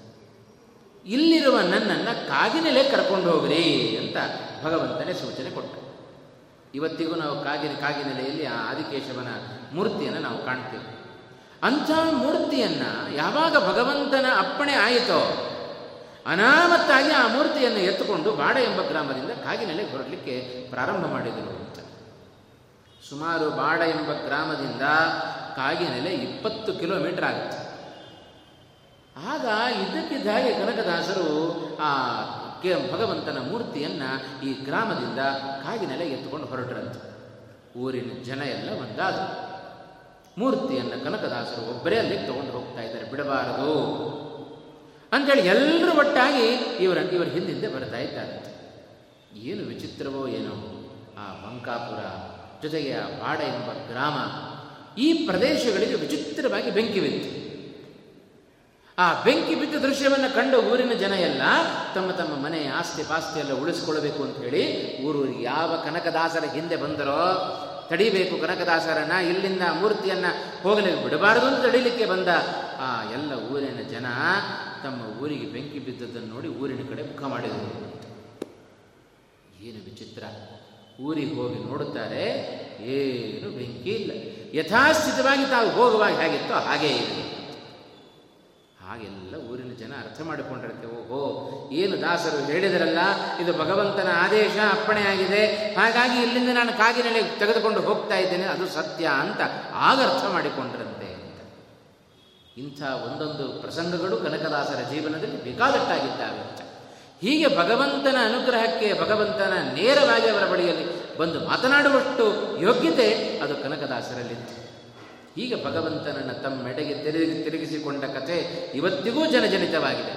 ಇದೇ ಉಡುಪಿಗೆ ಹೋದಾಗ ಕೃಷ್ಣನ ದರ್ಶನವನ್ನು ಪಡೆದುಕೊಂಡ ಬಗೆ ಬಾಗಿಲನ್ನು ತೆರೆದು ದರ್ಶನವನ್ನು ಕೊಡು, ಪಡೆದುಕೊಂಡವರು ಅವರು ಕನಕದಾಸರು. ಹೀಗೆ ವಿಶೇಷವಾದ ಅನುಗ್ರಹ ಅದು ಕನಕದಾಸರಲ್ಲಿದೆ. ಅವರ ಮತ್ತೊಂದು ಪ್ರಸಂಗ ಪ್ರಸಿದ್ಧವಾದದ್ದು ನಮಗೆಲ್ಲ ಗೊತ್ತಿರೋದು ಬಾಳೆಹಣ್ಣಿನ ಪ್ರಸಂಗ. ಅದರ ಮೂಲಕವೂ ಕನಕದಾಸರ ಯೋಗ್ಯತೆ ಬಹಳಷ್ಟು ಇದೆ ಅಂತ. ಎಲ್ಲಿಯೂ ಭಗವಂತ, ಎಲ್ಲೆಲ್ಲಿಯೂ ಭಗವಂತನನ್ನು ಕಾಣುವ ಯೋಗ್ಯತೆ ಅದು ಕನಕದಾಸರ. ಹಾಗಾಗಿ ನಮಗೆ ಈ ಭಾವನೆ ಬರೋದು ಬಹಳ ಕಷ್ಟ. ಈ ಭಾವನೆ ಇತ್ತು ಅಂತಾದರೆ ಯಾರ್ಯಾರಿಗೆ ಈ ಭಾವನೆ ಇದೆಯೋ, ಅವರು ಯಾರೂ ಅಧರ್ಮ ಮಾಡೋದಿಲ್ಲ. ಯಾಕೆಂದರೆ ಕೃಷ್ಣ ಒಂದು ಕಡೆ ಹೇಳ್ತಾನೆ, ನಮ್ಮನ್ನು ನಾವು ಅಂದ್ಕೊಳ್ತೇವೆ ಅಧರ್ಮ ಯಾವಾಗ ನಮ್ಮಿಂದ ನಡೆಯುತ್ತೆ? ಯಾರು ನಮ್ಮನ್ನು ನೋಡ್ತಾ ಇಲ್ಲ ಅಂತಾದರೆ ಕೂಡಲೇ ಅಧರ್ಮ, ಅನ್ಯಾಯ, ಅಕ್ರಮಗಳೆಲ್ಲ ನಾವು ಮಾಡಲಿಕ್ಕೆ ಪ್ರಾರಂಭ ಮಾಡುತ್ತೇವೆ ಅಂತ. ಆದರೆ ಕನಕದಾಸರಂತೆ ನಮ್ಮ ಜೀವನ ಇದ್ದು ಬಿಡ್ತು ಅಂತಾದರೆ ನಾವು ಅಧರ್ಮ ಮಾಡಲಿಕ್ಕೆ ಸಾಧ್ಯ ಇಲ್ಲ. ಏನೋ ಭಗವಂತನ ಒಂದು ಮಾತು, ನಮ್ಮನ್ನು ಯಾರೂ ನೋಡದೇ ಇರಲಿಕ್ಕೆ ಸಾಧ್ಯವೇ ಇಲ್ಲ ಪ್ರತಿ ಕ್ಷಣದಲ್ಲಿ ಯಾರ್ಯಾರು ನಮ್ಮನ್ನು ನೋಡುತ್ತಾ ಇರ್ತಾರೆ? ಅದಕ್ಕೆ ಕೃಷ್ಣನೇ ಒಂದು ಕಡೆ ಹೇಳಿದ ಆದಿತ್ಯ ಚಂದ್ರಾವನಲೋ ನಿರಶ್ಚ ದ್ಯೌರ್ಭೂಮಿರಾಪೋ ಹೃದಯ ಮನಶ್ಚ, ಅಹಶ್ಚ ರಾತ್ರಿಶ್ಚ ಉಭೇ ಚ ಸಂಧ್ಯೆ, ಧರ್ಮಶ್ಚ ಜಾನಾದಿ ನರಸ್ಯ ವೃತ್ತಂ. ಇಷ್ಟು ಜನರು ಮಾನವ ಜೀವರ ವೃತ್ತಿಯನ್ನು ಗಮನಿಸ್ತಾ ಇರ್ತಾರೆ, ನಡೆ ನುಡಿಗಳನ್ನು ನಿರಂತರ ಗಮನಿಸ್ತಾ ಇರ್ತಾರೆ. ಅಗಚಂದ್ರ ರಾಸೂರ್ಯ ಜೊತೆಗೆ ಅನಿಲ ಗಾಳಿ, ಆಕಾಶ, ಭೂಮಿ, ನೀರು. ಜೊತೆಗೆ ಹೃದಯ ಮನಶ್ಚ ಹಶ್ಚ ರಾತ್ರಿಶ್ಚ ಉಭೇಚ ಸಂಧ್ಯೆ. ಹಗಲು, ರಾತ್ರಿ ಎರಡು ಸಂಧ್ಯಾಕಾಲ, ಇವೆಲ್ಲ ನರಸ್ಯ ಜಾನಾತಿ ವೃತ್ತಂ. ನಮ್ಮ ಎಲ್ಲ ವೃತ್ತಿ ವೃತ್ತಿಯನ್ನು, ನಡತೆಯನ್ನು ಇವೆಲ್ಲ ಗಮನಿಸ್ತಾ ಇರ್ತಾವೆ. ಇವುಗಳ ಕಣ್ತಪ್ಪಿಸಿ ನಾವೇನಾದರೂ ಮಾಡಲಿಕ್ಕೆ ಸಾಧ್ಯವೋ? ದಿಕ್ಕುಗಳು ನಮ್ಮನ್ನು ನೋಡುತ್ತಾ ಇರ್ತಾವೆ, ಅಂದರೆ ದಿಗಭಿಮಾನಿ ದೇವತೆಗಳು ನೋಡುತ್ತಾ ಇರ್ತಾರೆ ಸೂರ್ಯಚಂದ್ರರು ನಮ್ಮನ್ನು ನೋಡ್ತಾ ಇರ್ತಾರೆ. ಇಲ್ಲಪ್ಪ, ಸೂರ್ಯ ಮುಳುಗಿದ, ಇನ್ನೇನು ಕೆಟ್ಟ ಕೆಲಸ ಮಾಡಿಬಿಡೋಣ ಚಂದ್ರ ಬಂದ್ಬಿಡ್ತಾನೆ ಅಂತ. ಚಂದ್ರ ಹೋದ ಅಂದರೆ ಕೂಡಲೇ ಸೂರ್ಯೋದಯ ಆಯಿತು ಅಂತ ಅರ್ಥ. ಹಗಲು ರಾತ್ರಿ. ಒಂದ ಹಗಲು, ಇಲ್ಲ ರಾತ್ರಿ. ಅವೆರಡೂ ನಮ್ಮನ್ನು, ಆ ಹಗಲು ರಾತ್ರಿಗಳಿಗೆ ಅಭಿಮಾನಿಯಾದ ದೇವತೆಗಳು ನಮ್ಮನ್ನು ನೋಡುತ್ತಾ ಇರುತ್ತಾರೆ ಪಂಚಭೂತಗಳು ನಮ್ಮನ್ನು ಗಮನಿಸ್ತಾ ಇರ್ತವೆ. ಇಷ್ಟು ವ್ಯಕ್ತಿಗಳ ಕಣ್ತಪ್ಪಿಸಿ ನಾವೇನಾದರೂ ಅಧರ್ಮ ಮಾಡಲಿಕ್ಕೆ ಸಾಧ್ಯವೋ? ಸಾಧ್ಯವೇ ಇಲ್ಲ. ಈ ಒಂದು ಭಾವನೆ ನಮಗಿತ್ತು ಅಂತಾದರೆ ಎರಡು ಸಂಧ್ಯೆಗಳು ನಮ್ಮನ್ನು ಗಮನಿಸ್ತಾ ಇರ್ತವೆ. ಆದರೆ ಈ ಒಂದು ಪ್ರಜ್ಞೆ ಕನಕದಾಸರಿಗೆ ಸದಾ ಇತ್ತು. ಹಾಗಾಗಿ ಎಲ್ಲಿ ಹೋದರೂ ನನಗೆ ಭಗವಂತನಿಲ್ಲದ ಸ್ಥಳ ಕಾಣಲಿಲ್ಲ ಅಂತ ವ್ಯಾಸರಾಜರ ಬಳಿಯಲ್ಲಿ, ಗುರುಗಳ ಬಳಿಯಲ್ಲಿ ಬಂದು ಹೇಳುತ್ತ, ಹೇಳುವಂಥ ಯೋಗ್ಯತೆ ಅದು ಕನಕದಾಸರದ್ದು ಅಂತಾದರೆ ನಿಜವಾಗಲೂ ಅವರ ಹಿರಿಮೆ ಬಹಳ ದೊಡ್ಡದು ಎಂಬುದಾಗಿ ನಾವು ಭಾವಿಸಬೇಕು. ಇಂಥ ಒಂದು ಯೋಗ್ಯತೆ ಅದು ಕನಕದಾಸರ ಯೋಗ್ಯತೆ. ಕೊನೆಗೆ ಆ, ಒಂದು ದಿನ ಕೈಯಲ್ಲಿ ಒಂದು ಮುಷ್ಟಿ, ವ್ಯಾಸರಾಜ. ಕನಕದಾಸರ ಎಲ್ಲ ಶಿಷ್ಯರು ಇದ್ದಾರೆ. ಅನೇಕ ಜನ ಶಿಷ್ಯರು. ಎಲ್ಲ ಶಿಷ್ಯರಿಗೆ ಕನಕದಾಸರನ್ನು ಕಂಡರೆ ಬಹಳ ಮಾತ್ಸರಿ ಆದರೆ ವಿಶೇಷ ಅಂದರೆ ಎಲ್ಲ ಶಿಷ್ಯರಿಗಿಂತಲೂ ಹೆಚ್ಚು ಪ್ರೀತಿ ಕನಕದಾಸರಿಗೆ, ಕನಕದಾಸರ ಮೇಲೆ ವ್ಯಾಸರಾಜರಿಗೆ. ಒಮ್ಮೆ ಮುಷ್ಟಿಯನ್ನು ಹೀಗೆ ಹಿಡಿದಿದ್ದಾರೆ ವ್ಯಾಸರಾಜ, ಗುರುಗಳು. ಎಲ್ಲರಿಗೂ ಕೇಳಿದರು, ನನ್ನ ಈ ಮುಷ್ಟಿಯಲ್ಲಿ ಏನಿದೆ? ಯಾರಿಗೆ ಗೊತ್ತಿರಬೇಕು ಎಲ್ಲ ಶಿಷ್ಯರು ತಮ್ಮ ತಮಗೆ ಅನ್ನಿಸಿದ್ದನ್ನು ಒಬ್ಬೊಬ್ಬರು ಒಂದೊಂದು ರೀತಿಯಾಗಿ ಹೇಳಿದರಂತೆ. ಕೊನೆಗೆ ಕನಕದಾಸರ ಸರದಿಯು ಬಂತು. ಆಗ ಕನಕದಾಸರು ವ್ಯಾಸರಾಜರು ಕೇಳಿದರೆ, ಏನಿದೆ ಈ ಮುಟ್ಟಿಯಲ್ಲಿ? ಎಂದರೆ, ಆಗ ಅವರ ಬಾಯಿಂದ ಬಂದ ಮಾತು, ಈತನೀಗ ವಾಸುದೇವನು ಅಂತ ಒಂದು ಪದ್ಯವೇ ಅವರ ಬಾಯಿಂದ ಬಂತು ಆ ಪದ್ಯ ಒಳಗಡೆ ನುಡಿಸಿದ್ದು ಯಾರು? ಅದೇ ಭಗವಂತನೇ ಪ್ರೇರಕನಾಗಿ ಒಳಗಡೆ ನುಡಿಸಿದ್ದು. ಈ ಪದ್ಯ ಬಂದಿದೆ ಅಂದರೆ ಒಳಗಡೆ ವಾಸುದೇವ ಸಾಲಿಗ್ರಾಮ ಇದೆ. ಕೈ ತೆರೆದು ನೋಡಿದರೆ ಅದೇ ವಾಸುದೇವ ಸಾಲಿಗ್ರಾಮ ಗುರುಗಳ ಕೈಯಲ್ಲಿ ಅಂತ. ಆಗ ಎಲ್ಲ ಶಿಷ್ಯರು ಮೂಗಿನ ಮೇಲೆ ಬಿಟ್ಟಿಟ್ಕೊಳ್ಳುವಂಥ ಪ್ರಸಂಗ ಬಂತು. ಯಾಕೆ ವ್ಯಾಸರಾಜರಿಗೆ ಗುರುಗಳಿಗೆ ಕನಕದಾಸರ ಮೇಲೆ ಅಷ್ಟು ಪ್ರೀತಿ ಎಂದರೆ ಅಪಾರವಾದ ಜ್ಞಾನ, ಅದೃಶ್ಯವಾದದ್ದನ್ನು ಕಂಡುಕೊಳ್ಳುವ ಜ್ಞಾನ ಅದು ಕನಕದಾಸರ ಜ್ಞಾನ. ಹಾಗಾಗಿ ಗುರುಗಳಾದ ವ್ಯಾಸರಾಜರ ಪರಮಾನುಗ್ರಹಕ್ಕೆ ಪಾತ್ರವಾಗುವ ಯೋಗ್ಯತೆ ಅದು ಕನಕದಾಸರದ್ದಾಗಿತ್ತು ಅಂತ ಹೇಳಿದರೆ ಎಷ್ಟು ವಿಶೇಷವಾಗಿ? ಇಂಥದ್ದೇ ಮತ್ತೊಂದು ಪ್ರಸಂಗ. ಯಾರು ಮೋಕ್ಷಕ್ಕೆ ಹೋಗ್ತಾರೆ ಅಂತ ಕೇಳಿದಾಗ, ಎಲ್ಲ ಶಿಷ್ಯರು ಯಾರು ಹೋಗೋದಿಲ್ಲ ಅಂತ ಹೇಳಿದರು. ನಾನು ಹೋಗ್ತೇನಾ ಅಂತ ಕೇಳಿದರು. ನೀವು ಹೋಗೋದಿಲ್ಲ ಅಂತ ಹೇಳಿದರು. ನೀನು ಹೋಗ್ತೀಯಾ ಅಂತ ಕೇಳಿದರೆ, ನಾನು ಹೋದರೆ ಹೋದೇನು ಅಂತ ಉತ್ತರ ಕನಕದಾಸರ ಮಾತಿನ ಅಭಿಪ್ರಾಯ, ನಾನು ಅಂದರೆ ನಾನು ಅಂತ ಅರ್ಥ ಅಲ್ಲ, ನಾನು ಅಂದರೆ ಅಹಂಕಾರ. ಅಹಂಕಾರ ಹೋದರೆ ಮೋಕ್ಷಕ್ಕೆ ಎಲ್ಲರೂ ಹೋಗಬಹುದು. ಅಹಂಕಾರ ಹೋಗೋದು ಅಂದರೆ ನಾನು ನನ್ನದು ಅನ್ನುವ ಅಭಿಮಾನ ತ್ಯಾಗ ಮಾಡಬೇಕು ಅಂತ. ಯಾವುದು ನನ್ನದಲ್ಲ, ನಂದೇನಿದೆಯೋ ಸ್ವಾಮಿ ಎಲ್ಲವೂ ನಿನ್ನದೇ ಅನ್ನುವ ಭಾವನೆ ಎಲ್ಲಿಯವರೆಗೆ ನಮ್ಮಲ್ಲಿ ಬರೋದಿಲ್ಲವೋ ಅಲ್ಲಿಯವರೆಗೂ ನಾವು ಮೋಕ್ಷವನ್ನು ಪಡೆಯಲಿಕ್ಕೆ ಸಾಧ್ಯ ಇಲ್ಲ ಅನ್ನುವ ಒಂದು ತತ್ವ ಅದು ಕನಕದಾಸರ ಮಾತಿನಲ್ಲಿದೆ ಅಂತ ನಾವು ಅರ್ಥೈಸಿಕೊಳ್ಳಬೇಕು. ಇಂಥದ್ದೇ ವಿಜಯದಾಸರ ಜೀವನ ಚರಿತ್ರೆಯಲ್ಲಿ ಒಮ್ಮೆ ಕೇಳುತ್ತೇವೆ ನೋಡಿ. ತಿರುಪತಿಗೆ ಹೋದಾಗ ದರ್ಶನ, ಬ್ರಹ್ಮೋತ್ಸವದ ಸಂದರ್ಭ, ವಿಜಯದಾಸರಿಗೆ ದರ್ಶನ ಸಿಗಲಿಲ್ಲ, ರಥ ಮುಂದಕ್ಕೆ ಹೋಗಲೇ ಇಲ್ಲ ಅವರನ್ನು ಕರ್ಕೊಂಡು ಬರೋವರೆಗೆ ಅವರು ರಥ ಮುಂದಕ್ಕೆ ಹೋಗಲಿಲ್ಲ. ಅಂಥದ್ದೇ ಪ್ರಸಂಗ ಕನಕದಾಸರ ಜೀವನದಲ್ಲಿಯೂ ನಡೆದಿದೆ. ಕನಕದಾಸರು ಅಂತ ಹೇಳಿ ಸ್ವಲ್ಪ ತಿರಸ್ಕಾರ ಮಾಡಿದರಂತೆ, ಮಠದ ಸಿಬ್ಬಂದಿಗಳೆಲ್ಲ. ಮುಂದೆ ರಥ ಹೋಗುವ ಸಂದರ್ಭ, ರಥ ಮುಂದಕ್ಕೆ ಹೋಗಲಿಲ್ಲ. ಏನೋ ಅಪಚಾರ ನಡೆದಿದೆ ಅಂತ ತಿಳಿದಾಗ, ಯಾರಿಗೆ ಏನು ಅಪಚಾರ ನಡೆದಿದೆ ಅಂತ ತಿಳಿದಾಗ, ಇದೇ ಕನಕದಾಸರಿಗೆ ಮಾಡಿದ ಅಪಚಾರ. ಆಗ ಕನಕದಾಸರು ಬಂದು ಪ್ರಾರ್ಥನೆ ಮಾಡಿದ ನಂತರ ಆ ತಿರುಪತಿ ಶ್ರೀನಿವಾಸನ ಆ ರಥ ಮುಂದಕ್ಕೆ ಹೋಯಿತು ಅನ್ನುವ ಆ ಒಂದು ಇದನ್ನು ಕೂಡ, ಚರಿತ್ರೆಯನ್ನು ಕೂಡ, ಅವರ ಜೀವನ ಚರಿತ್ರೆಯಲ್ಲಿ ಅದನ್ನು ಕೂಡ ನಾವು ಕಾಣ್ತೇವೆ. ಹೀಗೆ ವಿಶೇಷವಾಗಿ ಆ ಒಂದು ಭಗವಂತನ ಅನುಗ್ರಹಕ್ಕೆ ಪಾತ್ರರಾದವರು ಕನಕದಾಸರು, ಇಂಥ ಕನಕದಾಸರಿಂದ ರಚಿತವಾದದ್ದೇ ಈ ಒಂದು ವಿಶೇಷವಾದ ಹರಿಕಥ ಹರಿಭಕ್ತಿ ಸಾರ ಎಂಬುದಾಗಿ ಆ ಒಂದು ವಿಶೇಷವಾದ ಅಂಶವನ್ನು ನಾವಿಲ್ಲಿ ಕಾಣ್ತಾ ಇದ್ದೇವೆ. ಇಷ್ಟು ಭಗವಂತನ ಹಾಗೂ ವಾಯುದೇವರ ಪರಮಾನುಗ್ರಹಕ್ಕೆ ಪಾತ್ರರಾದ ವ್ಯಕ್ತಿಗಳು ವ್ಯಾಸರಾಜರಲ್ಲಿ ವಿಶೇಷವಾಗಿ ಮಧ್ವ ಸಿದ್ಧಾಂತವನ್ನು ಸಾರವನ್ನು, ರಹಸ್ಯವನ್ನು ನಮ್ಮಂಥವರಿಗೆ ಅಧ್ಯಯನ ಮಾಡಲಿಕ್ಕೆ ವರ್ಷಾನುಗಟ್ಟಲೆ ಬೇಕು ಆದರೆ ಮಹನೀಯರಿಗೆ, ಭಗವಂತನ ಅನುಗ್ರಹಕ್ಕೆ ಪಾತ್ರರಾದವರಿಗೆ ಅನತಿ ಕಾಲ ಸಾಕು.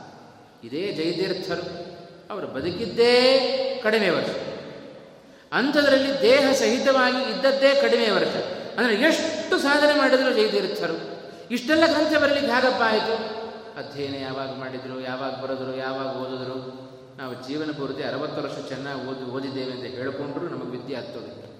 ಅಂಥದರಲ್ಲಿ ಇಷ್ಟು ಅನತಿ ಕಾಲದಲ್ಲಿ ಹೇಗೆ ಇಷ್ಟೆಲ್ಲ ಸಾಧನೆ ಮಾಡಲಿಕ್ಕೆ ಸಾಧ್ಯವಾಯಿತು ಅಂತ ಹೇಳೋದಕ್ಕೆ ಕಾರಣ ಒಂದೇ ಹರಿವಾಯುಗಳ ಪರಮಾನುಗ್ರಹ ಇತ್ತು ಅಂತಾದರೆ ವ್ಯಕ್ತಿ ಏನು ಬೇಕಾದರೂ ಸಾಧನೆ ಮಾಡಲಿಕ್ಕೆ ಸಾಧ್ಯತೆ ಇದೆ ಅನ್ನೋದಕ್ಕೆ ಇಂಥ ಮಹನೀಯರೇ ನಮಗೆ ಸಾಕ್ಷಿ.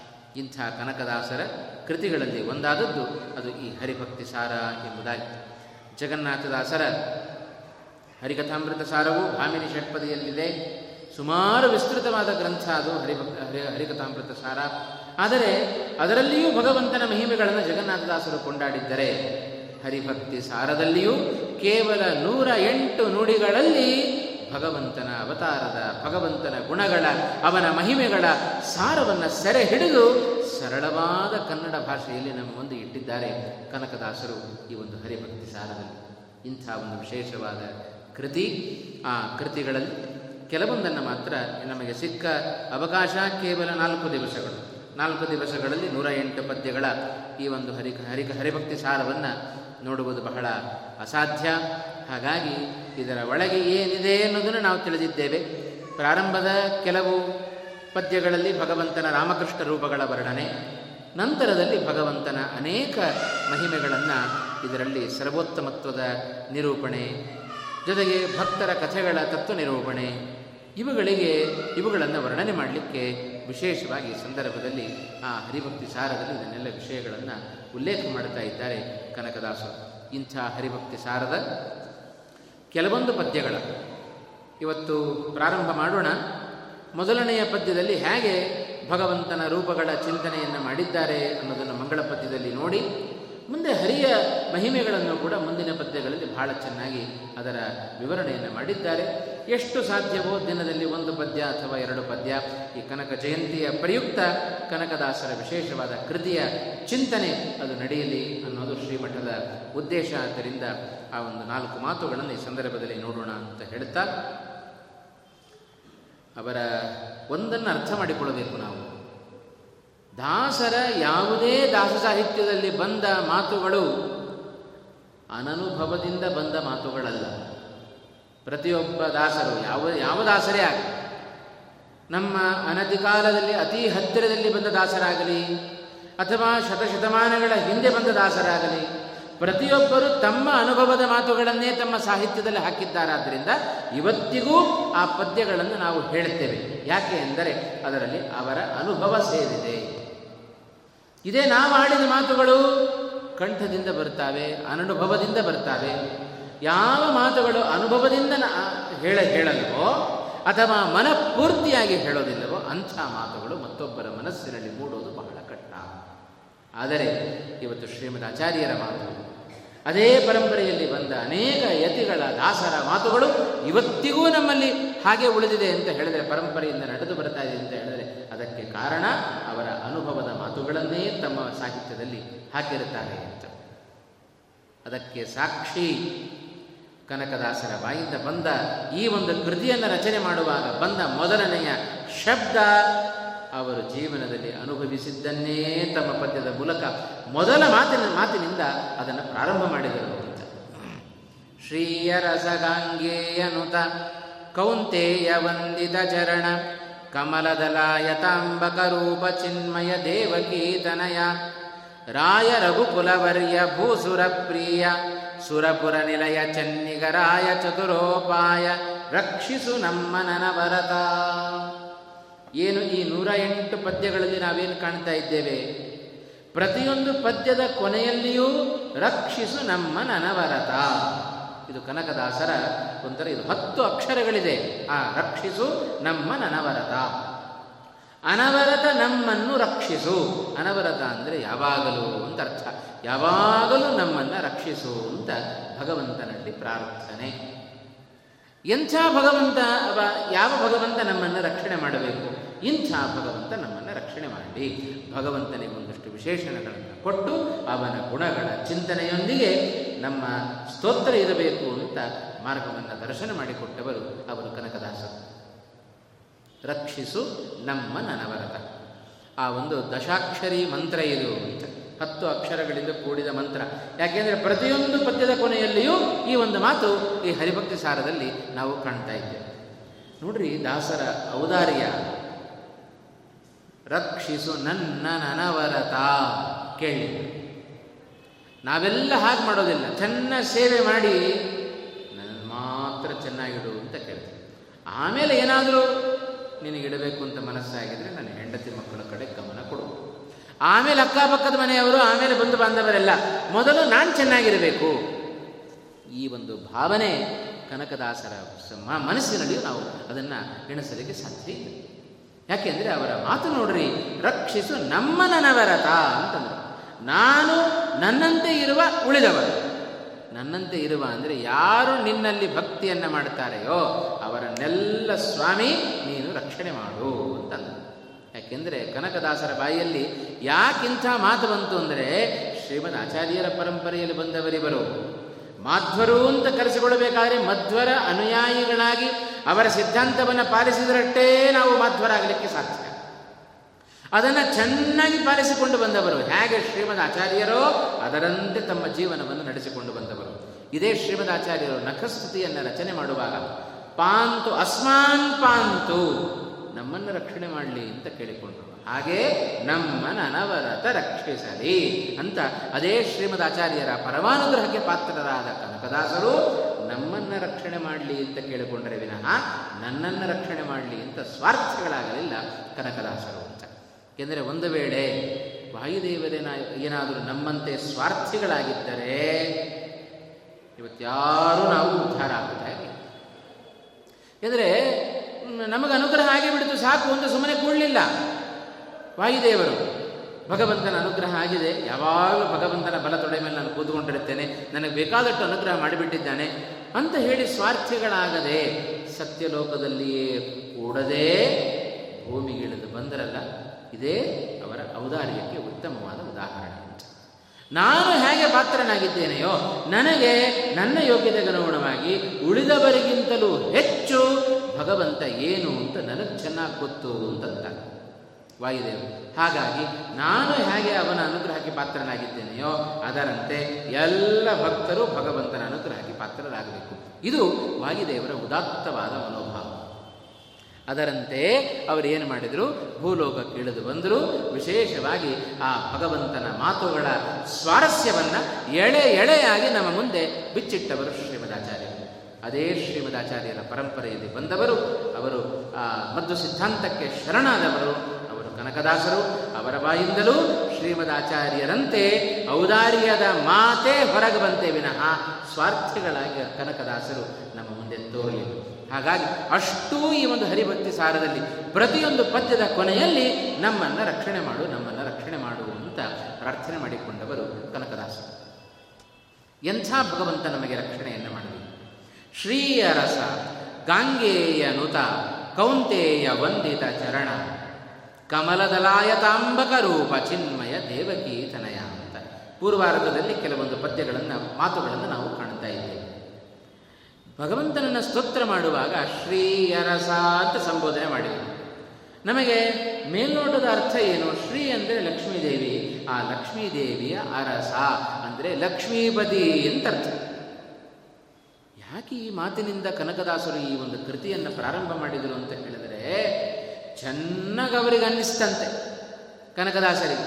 ಏನನ್ನಿಸ್ತು ಕನಕದಾಸರಿಗೆ? ಅಲ್ಲ, ನಾನು ತಿಮ್ಮಪ್ಪನಾದ ತಿಮ್ಮಪ್ಪನಾದವ ಕನಕಪ್ಪನಾದೆ. ಯಾವಾಗ? ದೊಡ್ಡ ಸಂಪತ್ತಿನ ರಾಶಿ ನನಗೆ ಸಿಕ್ತು. ಹಾಗೆ ಕನಕದಾಸರ ಮನಸ್ಸಿನಲ್ಲಿ ಬಂತು, ಇಷ್ಟು ಸಂಪತ್ತಿಗೆ ನಾನೇ ಅರಸ. ಅಂತ ಅಭಿಮಾನ ಬಂದಿತ್ತು. ಯಾವಾಗ ಏನೂ ಸಿಗದೆ ಭೂಮಿಯಲ್ಲಿ ಮಲಗಬೇಕಾದಂಥ ಪ್ರಸಂಗ ಬಂತೋ? ಆಗ ಅರ್ಥ ಆಯ್ತಂತೆ. ಓಹೋ, ಸಂಪತ್ತಿಗೆ ನಾವು ಅರಸರಲ್ಲ. ಸಂಪತ್ತಿಗೆ ಅರಸ ಅಂತ ತಿಳಿದುಕೊಂಡ್ರೆ ಅದರಿಂದ ನಮಗೆ ಜೀವನ ಉದ್ಧಾರ ಆಗೋದಿಲ್ಲ. ಅಂತ ತಿಳಿದು ಎಲ್ಲ ಸಂಪತ್ತಿಗೆ ಅರಸ ಶ್ರೀ, ಅಂದರೆ ಸಂಪತ್ತು, ಸಂಪತ್ತಿಗೆ ಅಭಿಮಾನಿಯಾದ ಲಕ್ಷ್ಮೀದೇವಿ, ಆ ಲಕ್ಷ್ಮೀದೇವಿಗೆ ಅರಸ ಪತಿಯಾದವ ನಾವ್ಯಾರು ಅಲ್ಲ, ಸಾಕ್ಷಾತ್ ಶ್ರೀಮನ್ನಾರಾಯಣ. ಹೀಗೆ ಅರ್ಥೈಸಿಕೊಂಡ ತಮ್ಮ ಅನುಭವವನ್ನು ಈ ಪದ್ಯದಲ್ಲಿ ಕೃತಿಯಲ್ಲಿ ಹಾಕೋದರ ಮೂಲಕ ಈ ಕೃತಿಯನ್ನು, ಉತ್ತಮವಾದ ಕೃತಿಯನ್ನು ತಾವು ರಚನೆ ಮಾಡಲಿಕ್ಕೆ ಪ್ರಾರಂಭ ಮಾಡಿದ್ದೇ ಶ್ರೀಯರಸ ಅಂತಂದರು. ನಾವು ನಮ್ಮಲ್ಲಿರುವ ಸಂಪತ್ತಿಗೆ ನಾವು ಯಾರೂ ಒಡೆಯರಲ್ಲ. ಆದ್ದರಿಂದ ಕೊಟ್ಟದ್ದು ಅವನೇ, ತೆಗೆದುಕೊಳ್ಳುವವನು ಅವನೇ. ಹಾಗಾಗಿ ಇಡೀ ಸಂಪತ್ತಿಗೆ ಭಗವಂತನೇ ಒಡೆಯ ಹೊರತು ನಾನಲ್ಲ ಅನ್ನುವ ಭಾವನೆ ಅದು ಚೆನ್ನಾಗಿ ಕನಕದಾಸರಲ್ಲಿ ಕೂತಿತ್ತಾದ್ದರಿಂದ ಆ ಒಂದು ತಮ್ಮ ಅನುಭವವನ್ನು, ತಮ್ಮ ಜೀವನದಲ್ಲಿ ಕಂಡುಕೊಂಡ ಒಂದು ಸತ್ಯವನ್ನು ಈ ಕೃತಿಯ ಮೂಲಕ ಕನಕದಾಸರು ತಾವು ಹೊರಗಡೆ ಹಾಕಿದರು. ಶ್ರೀಯರಸ ಗಾಂಗೇಯ ನುತ. ಗಾಂಗೇಯ ಅಂತ ನಾವೆಲ್ಲ ಮಹಾಭಾರತವನ್ನು ಬಹಳ ಚೆನ್ನಾಗಿ ಕೇಳಿದ್ದೀರಾದ್ದರಿಂದ ಗಾಂಗೇಯ ಅಂದರೆ ಗಂಗಾಸುತ ಅವ ಭೀಷ್ಮ ಅಂತ ಆ ಭೀಷ್ಮಾಚಾರ್ಯರಿಂದ ನುತ ಸ್ತೋತ್ರ ಮಾಡಿಸಿಕೊಂಡವ. ಇದೇ ಶರಶೈಯಲ್ಲಿ ಮಲಗಿದ ಆ ಭೀಷ್ಮಾಚಾರ್ಯರಿಗೆ ದರ್ಶನವನ್ನು ಕೊಟ್ಟವ ಸ್ವಾಮಿ ಭಗವಂತ. ಭೀಷ್ಮಾಚಾರ್ಯರು ಶರಶೈಯಲ್ಲಿ ಮಲಗಿದ್ದಾರೆ. ಬಹಳ ದಿವಸ ಆಗಿತ್ತು. ಎಷ್ಟು ಭಕ್ತರ ಮೇಲಿನ ಕಾರುಣ್ಯ ಭಗವಂತನಿಗಿದೆ. ಸುಮ್ಮ ಸುಮ್ಮನೆ ಸ್ತೋತ್ರ ಬರಲಿಲ್ಲ ಭೀಷ್ಮಾಚಾರ್ಯ ಬಾಯಿಂದ. ನಿಜವಾದ ಆಂತರ್ಯ ಒಳಗಡೆ ಹೃದಯ, ಅದು ಆರ್ದ್ರ ಆದರೆ ಮಾತ್ರ. ಭಕ್ತಿಯಿಂದ ಸ್ತೋತ್ರಗಳು ಹೊರಗಡೆ ಬರ್ತವೆ ಹಾಗಾಗಿ ಭೀಷ್ಮಸ್ತವರಾಜ ಅಂತ ಇವತ್ತಿಗೂ ಒಂದು ಪ್ರಸಿದ್ಧವಾದ ಒಂದು ಕೃತಿಯನ್ನು ನಾವು ಕಾಣ್ತೇವೆ. ಅದು ಶರಶೈಯಲ್ಲಿ ಮಲಗಿದ ಭೀಷ್ಮಾಚಾರ್ಯರು ಕೃಷ್ಣನನ್ನು ಕುರಿತು ಮಾಡಿದ ಸ್ತೋತ್ರ. ಯಾವಾಗ ಬಂದಂತೆ ಅದನ್ನೇ ಗಾಂಗೇಯನುತ ಅಂತ ಕರೆದರು ಕನಕದಾಸರು. ಗಂಗಾಸುತನಾದ ಭೀಷ್ಮರಿಂದ ಸ್ತೋತ್ರ ಮಾಡಿ, ಮಾಡಿಸಿಕೊಂಡವನೇ. ಅದರಲ್ಲೇನು ವಿಶೇಷ? ನಾವು ಸ್ತೋತ್ರ ಮಾಡೋದಿಲ್ಲ ಹಾಗಾಗಿ ನನ್ನಿಂದ ಸ್ತುತನಾದವ ಅಂತ ಹೇಳಬಹುದಲ್ಲ? ಹಾಗಲ್ಲಂತೆ ಎಲ್ಲರಿಂದಲೂ ಸ್ತೋತ್ರವನ್ನು ಮಾಡಲ್ಪಡ್ತಾನೆ. ಅದಕ್ಕೆ ಶಾಸ್ತ್ರದಲ್ಲೆಲ್ಲ ಒಂದು ಮಾತು ಹೇಳ್ತಾರೆ. ಅಭಕ್ಷ ಅಂತ ಹೇಳ್ತಾರೆ. ಏನದು? ನೀರನ್ನು ಕುಡಿಯುವವ ಅಂತ ಅರ್ಥ. ಅಭಕ್ಷ ಅನ್ನೋ ಶಬ್ದಕ್ಕೆ ನೀರನ್ನು ಕುಡಿಯುವವ ಅಂತ ಅರ್ಥ. ಇವನನ್ನ ಕೈ ತೋರಿಸಿ ಇವನು ಅಭಕ್ಷ. ಅರೆ ಅವನೇನ್ರಿ ನೀರು ಕುಡಿಯೋದು ನಾವು ಕುಡಿತೇವಲ್ಲ. ಅವನು ಮಾತ್ರ ಯಾಕೆ ಅಭಕ್ಷ? ನಾವು ಯಾಕೆ ಅಲ್ಲ ಅಂದರೆ, ನೀವು ನೀರನ್ನು ಕುಡಿತೀರಿ, ಜೊತೆಗೆ ಬೇರೇನೂ ಕುಡಿತೀರಿ, ಬೇರೇನೂ ತಿಂತೀರಿ. ಆದರೆ, ಅವ ಹಾಗಲ್ಲ. ನೀರನ್ನು ಮಾತ್ರ ಕುಡಿತಾನೆ. ಅದಕ್ಕೆ ಹೇಳ್ತಾರೆ, ಅಸಾಧಾರಣ್ಯನ ಉಪದೇಶ ಭವಂತಿ ಅಂತ. ಆದ್ದರಿಂದ ವಿಶೇಷವಾಗಿ ಅವನನ್ನು ಅಭಕ್ಷ ಅಂತ ಹೇಳಿದರೆ ಅವನ ಅಸಾಧಾರಣವಾದ ಒಂದು ಗುಣ. ಆ ಕೇವಲ ಜಲಮಾ ಜಲ ಮಾತ್ರವನ್ನು ಪಾನ ಮಾಡುವಿಕೆ ಅದು ಅವನಲ್ಲಿ ಇದೆ. ಆದ್ದರಿಂದ ಅವನನ್ನು ಅಭಕ್ಷ ಅಂತ ಕರೀತಾರೆ. ಹಾಗೆ ಗಾಂಗೇಯನುತ ಅಂತ ಆ ಭಗವಂತನನ್ನು ಹೇಳಬೇಕಾದರೆ, ಭಗವಂತನನ್ನು ಸ್ತೋತ್ರ ಮಾಡಿದವರು ಬೇಕಾದಷ್ಟು ಜನ ಬೇರೆ ಬೇರೆಯವರಿದ್ದರೂ ಯಾವ ಸಂದರ್ಭದಲ್ಲಿ ಭೀಷ್ಮಾಚಾರ್ಯರಿಂದ ಸ್ತೋತ್ರ ಮಾಡಲ್ಪಟ್ಟವ? ಅದು ವಿಶೇಷ. ಶರಶೈಯಲ್ಲಿ ಮಲಗಿದ, ಆ ಕೃಷ್ಣನನ್ನ ಕಂಡಾಗ ಮಲಗಿ, ಮಲಗಿದ ಭೀಷ್ಮಾಚಾರ್ಯ ಕೃಷ್ಣನನ್ನ ಕಂಡಾಗ ಹೃದಯ ತುಂಬಿ ಬಂದ ಸ್ತೋತ್ರ. ಅದೇ ಆ ಭೀಷ್ಮಾಚಾರ್ಯದ ಬಂದ ಮಾತುಗಳು. ಆ ಸಂದರ್ಭದಲ್ಲಿ ನುಡಿಸಿ ನುತಿಸಲ್ಪಟ್ಟವ. ಆದ್ದರಿಂದ ಅವನನ್ನು ಗಾಂಗೆಯ ನುತ ಅಂತ ಕರೆದ ಸುಮ್ಮನೆ ಬರಲಿಲ್ಲಂತೆ. ಕೃಷ್ಣ ಬಂದು ಭೀಷ್ಮಾಚಾರ್ಯನ ಮಾತನಾಡಿಸ್ಲಿಕ್ಕೆ ಶುರು ಮಾಡಿದ. ಭೀಷ್ಮಾಚಾರ್ಯರೇ, ನಮ್ಮ ಧರ್ಮರಾಜ, ಅವನ ತಮ್ಮಂದರು, ದ್ರೌಪದಿ, ಇವರೆಲ್ಲ ನಿಂತುಕೊಂಡಿದ್ದಾರೆ. ಇವರಿಗೆಲ್ಲ ಧರ್ಮದ ಬಗ್ಗೆ ಸಂಶಯ ಇದೆ. ಅದಕ್ಕೇನು ಮಾಡಬೇಕು? ನೀವು ನಿಮಗೆ ತಿಳಿದ ಧರ್ಮವನ್ನು ಇವರಿಗೆ ಉಪದೇಶ ಕೊಟ್ಟು, ಇವರಿಗೆ ಧರ್ಮದ ಬಗ್ಗೆ ಬಂದ ಬಂದ ಎಲ್ಲ ಸಂಶಯಗಳನ್ನು ನಿವಾರಣೆ ಮಾಡಿರಿ ಅಂತ ಕೃಷ್ಣ ಹೇಳುತ್ತಾನೆ. ಆಗ ಭೀಷ್ಮಾಚಾರ್ಯ ಆಶ್ಚರ್ಯ ಆಗಿಬಿಡ್ತಾರೆ ಕೃಷ್ಣ, ಏನು ಮಾತನಾಡ್ತಾ ಇದ್ದೀಯಪ್ಪ ನೀನು? ಎದುರುಗಡೆ ನಿಂತ ವ್ಯಕ್ತಿಗಳು ಯಾರೂ ಸಾಧಾರಣ ಅಲ್ಲ. ಭೀಷ್ಮ, ಭೀಮ, ಅರ್ಜುನ, ಧರ್ಮರಾಜ, ದ್ರೌಪದಿ. ಎಲ್ಲರೂ ಭೀಷ್ಮಾಚಾರ್ಯರಿಗಿಂತ ಉತ್ತಮರೇ. ಕಕ್ಷೆಯಲ್ಲಿ ತುಂಬ ಎತ್ತರದಲ್ಲಿರತಕ್ಕಂಥವರು. ಅಂಥವರಿಗೆ ನಾನೇನಪ್ಪ ಉಪದೇಶ ಕೊಡೋದು? ಅಂತ ಭೀಷ್ಮಾಚಾರ್ಯರು ಹೇಳಿದಾಗ ಭೀಷ್ಮಾಚಾರ್ಯರು ಚಿಂತನೆ ಮಾಡುತ್ತಾರೆ. ಕೃಷ್ಣ, ಇವರಿಗೆಲ್ಲ ನಿನಗೆ ಚೆನ್ನಾಗಿ ಗೊತ್ತು, ಸರ್ವಜ್ಞನಾದ ನಿನಗೆ. ಎದುರಿಗೆ ಇವರುಗಳನ್ನು ನಿಲ್ಲಿಸಿ ನನಗೆ ಉಪದೇಶ ಕೊಡು ಅಂತ ಕೇಳ್ತಾ ಇದ್ದೀಯಲ್ಲ, ನನಗೆ ಕೊಡ್ಲಿಕ್ಕೆ ಯೋಗ್ಯತೆ ಇಲ್ಲ ಅಂತ ನಿನಗೆ ಚೆನ್ನಾಗಿ ಗೊತ್ತಿದೆ. ಭೀಷ್ಮಾಚಾರ್ಯರ ಆ ಒಂದು ಯೋಚನೆ ಹೇಗೆ ಬಂತು ನೋಡ್ರಿ? ಬಹಳ ದಿವಸ ಆಯಿತು. ಭೀಷ್ಮಾಚಾರ್ಯನ ಕಂಡು ಕೊನೆಯ ಸಮಯದಲ್ಲಿ ಅವರಿಗೆ ದರ್ಶನ ಕೊಡ್ಲಿಕ್ಕೆ ಒಂದು ನೆಪ ಅಲ್ವ ಇದು ಅಂತಂದ್ರಂತೆ ಭೀಷ್ಮಾಚಾರ್ಯ. ಕೆಲ ಇನ್ನೇನು ಅವನತಿ ಸಂದರ್ಭ ದೇಹವನ್ನು ಬಿಡುವ ಕಾಲ ಹತ್ತಿರ ಬರ್ತಾ ಇದೆ. ಭೀಷ್ಮಾಚಾರ್ಯರಿಗೆ ತನ್ನ ನಿನ್ನ ನಿನ್ನ ದರ್ಶನ ಕೊಡಬೇಕು ಅಂತ ನೀವು ಬಂದದ್ದಲ್ಲವೋ ಅಂತಂದ್ರಂತೆ ಯಾಕೆ ಅಂದರೆ ಇವರಿಗೆ ಉಪದೇಶ ಕೊಡುವ ಯೋಗ್ಯತೆ ಇಲ್ಲ ಅಂತ ನನಗೂ ಗೊತ್ತು, ನಿನಗೂ ಚೆನ್ನಾಗಿ ಗೊತ್ತು. ಹಾಗಾದರೆ ಯಾಕೆ ಕರ್ಕೊಂಡು ಬಂದಿದ್ದೆ ಅಂದರೆ ಈ ಒಂದು ನೆಪ ಮಾಡಿಕೊಂಡು ನನಗೆ ದರ್ಶನ ಕೊಡ್ಲಿಕ್ಕೆ ಬಂದವನೇನು ಅಂತಂದ್ರಂತೆ ಭೀಷ್ಮಾಚಾರ್ಯ.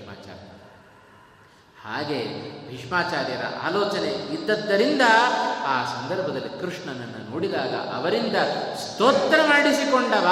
ಇದೇ ಶ್ರೀಕೃಷ್ಣ ಪರಮಾತ್ಮ ಅಂತ. ಹಾಗೆ ಮಹಾಭಾರತದ ಕಥಾ ನಾಯಕನಾದ ರಾಮಾಯಣದ ನಾಯಕನಾದ ರಾಮಕೃಷ್ಣರ ರೂಪಗಳನ್ನು ಹೀಗೆ ಒಂದೇ ಪದ್ಯದಲ್ಲಿ ಕನಕದಾಸರು ಮಂಗಳಾಚರಣೆಯ ಪದ್ಯದಲ್ಲಿ ಸ್ತೋತ್ರ ಮಾಡುತ್ತಾ ಬಂದರು. ಭೀಷ್ಮಾಚಾರ್ಯನ ಕೃಷ್ಣನನ್ನ ಕೊಂಡಾಡಿದರು. ಹೇ ಗಾಂಗೆಯನುತ ಎಲೆ ಭೀಷ್ಮಾಚಾರ್ಯರಿಂದ ಸ್ತೋತ್ರ ಮಾಡಲ್ಪಟ್ಟವನೇ ಅಂತಂದರು. ಹಾಗೆ ಭೀಷ್ ಭೀಷ್ಮರಿಂದ ಸ್ತೋತ್ರ ಮಾಡಲ್ಪಟ್ಟವನೇ ಎಂದರೆ ನಮಗೆ ಸ್ವಾರಸ್ಯ ಗೊತ್ತಾಗುತ್ತೆ. ಯಾವಾಗ ಸ್ತೋತ್ರ ಮಾಡಲ್ಪಟ್ಟ? ಸ್ವಲ್ಪ ಒಳಹೊಕ್ಕು ಪ್ರವೇಶ ಮಾಡಿ ನೋಡಿದರೆ ಅದರ ಸ್ವಾರಸ್ಯ ಕನಕದಾಸರ ಮಾತು ಎಷ್ಟು ಮಹತ್ವಪೂರ್ಣವಾದದ್ದು. ಆಗ ನಮಗೆ ಭಗವಂತನಲ್ಲಿ ಭಕ್ತಿ ಮೂಡಲಿಕ್ಕೆ ಸಾಧ್ಯ ಇದೆ.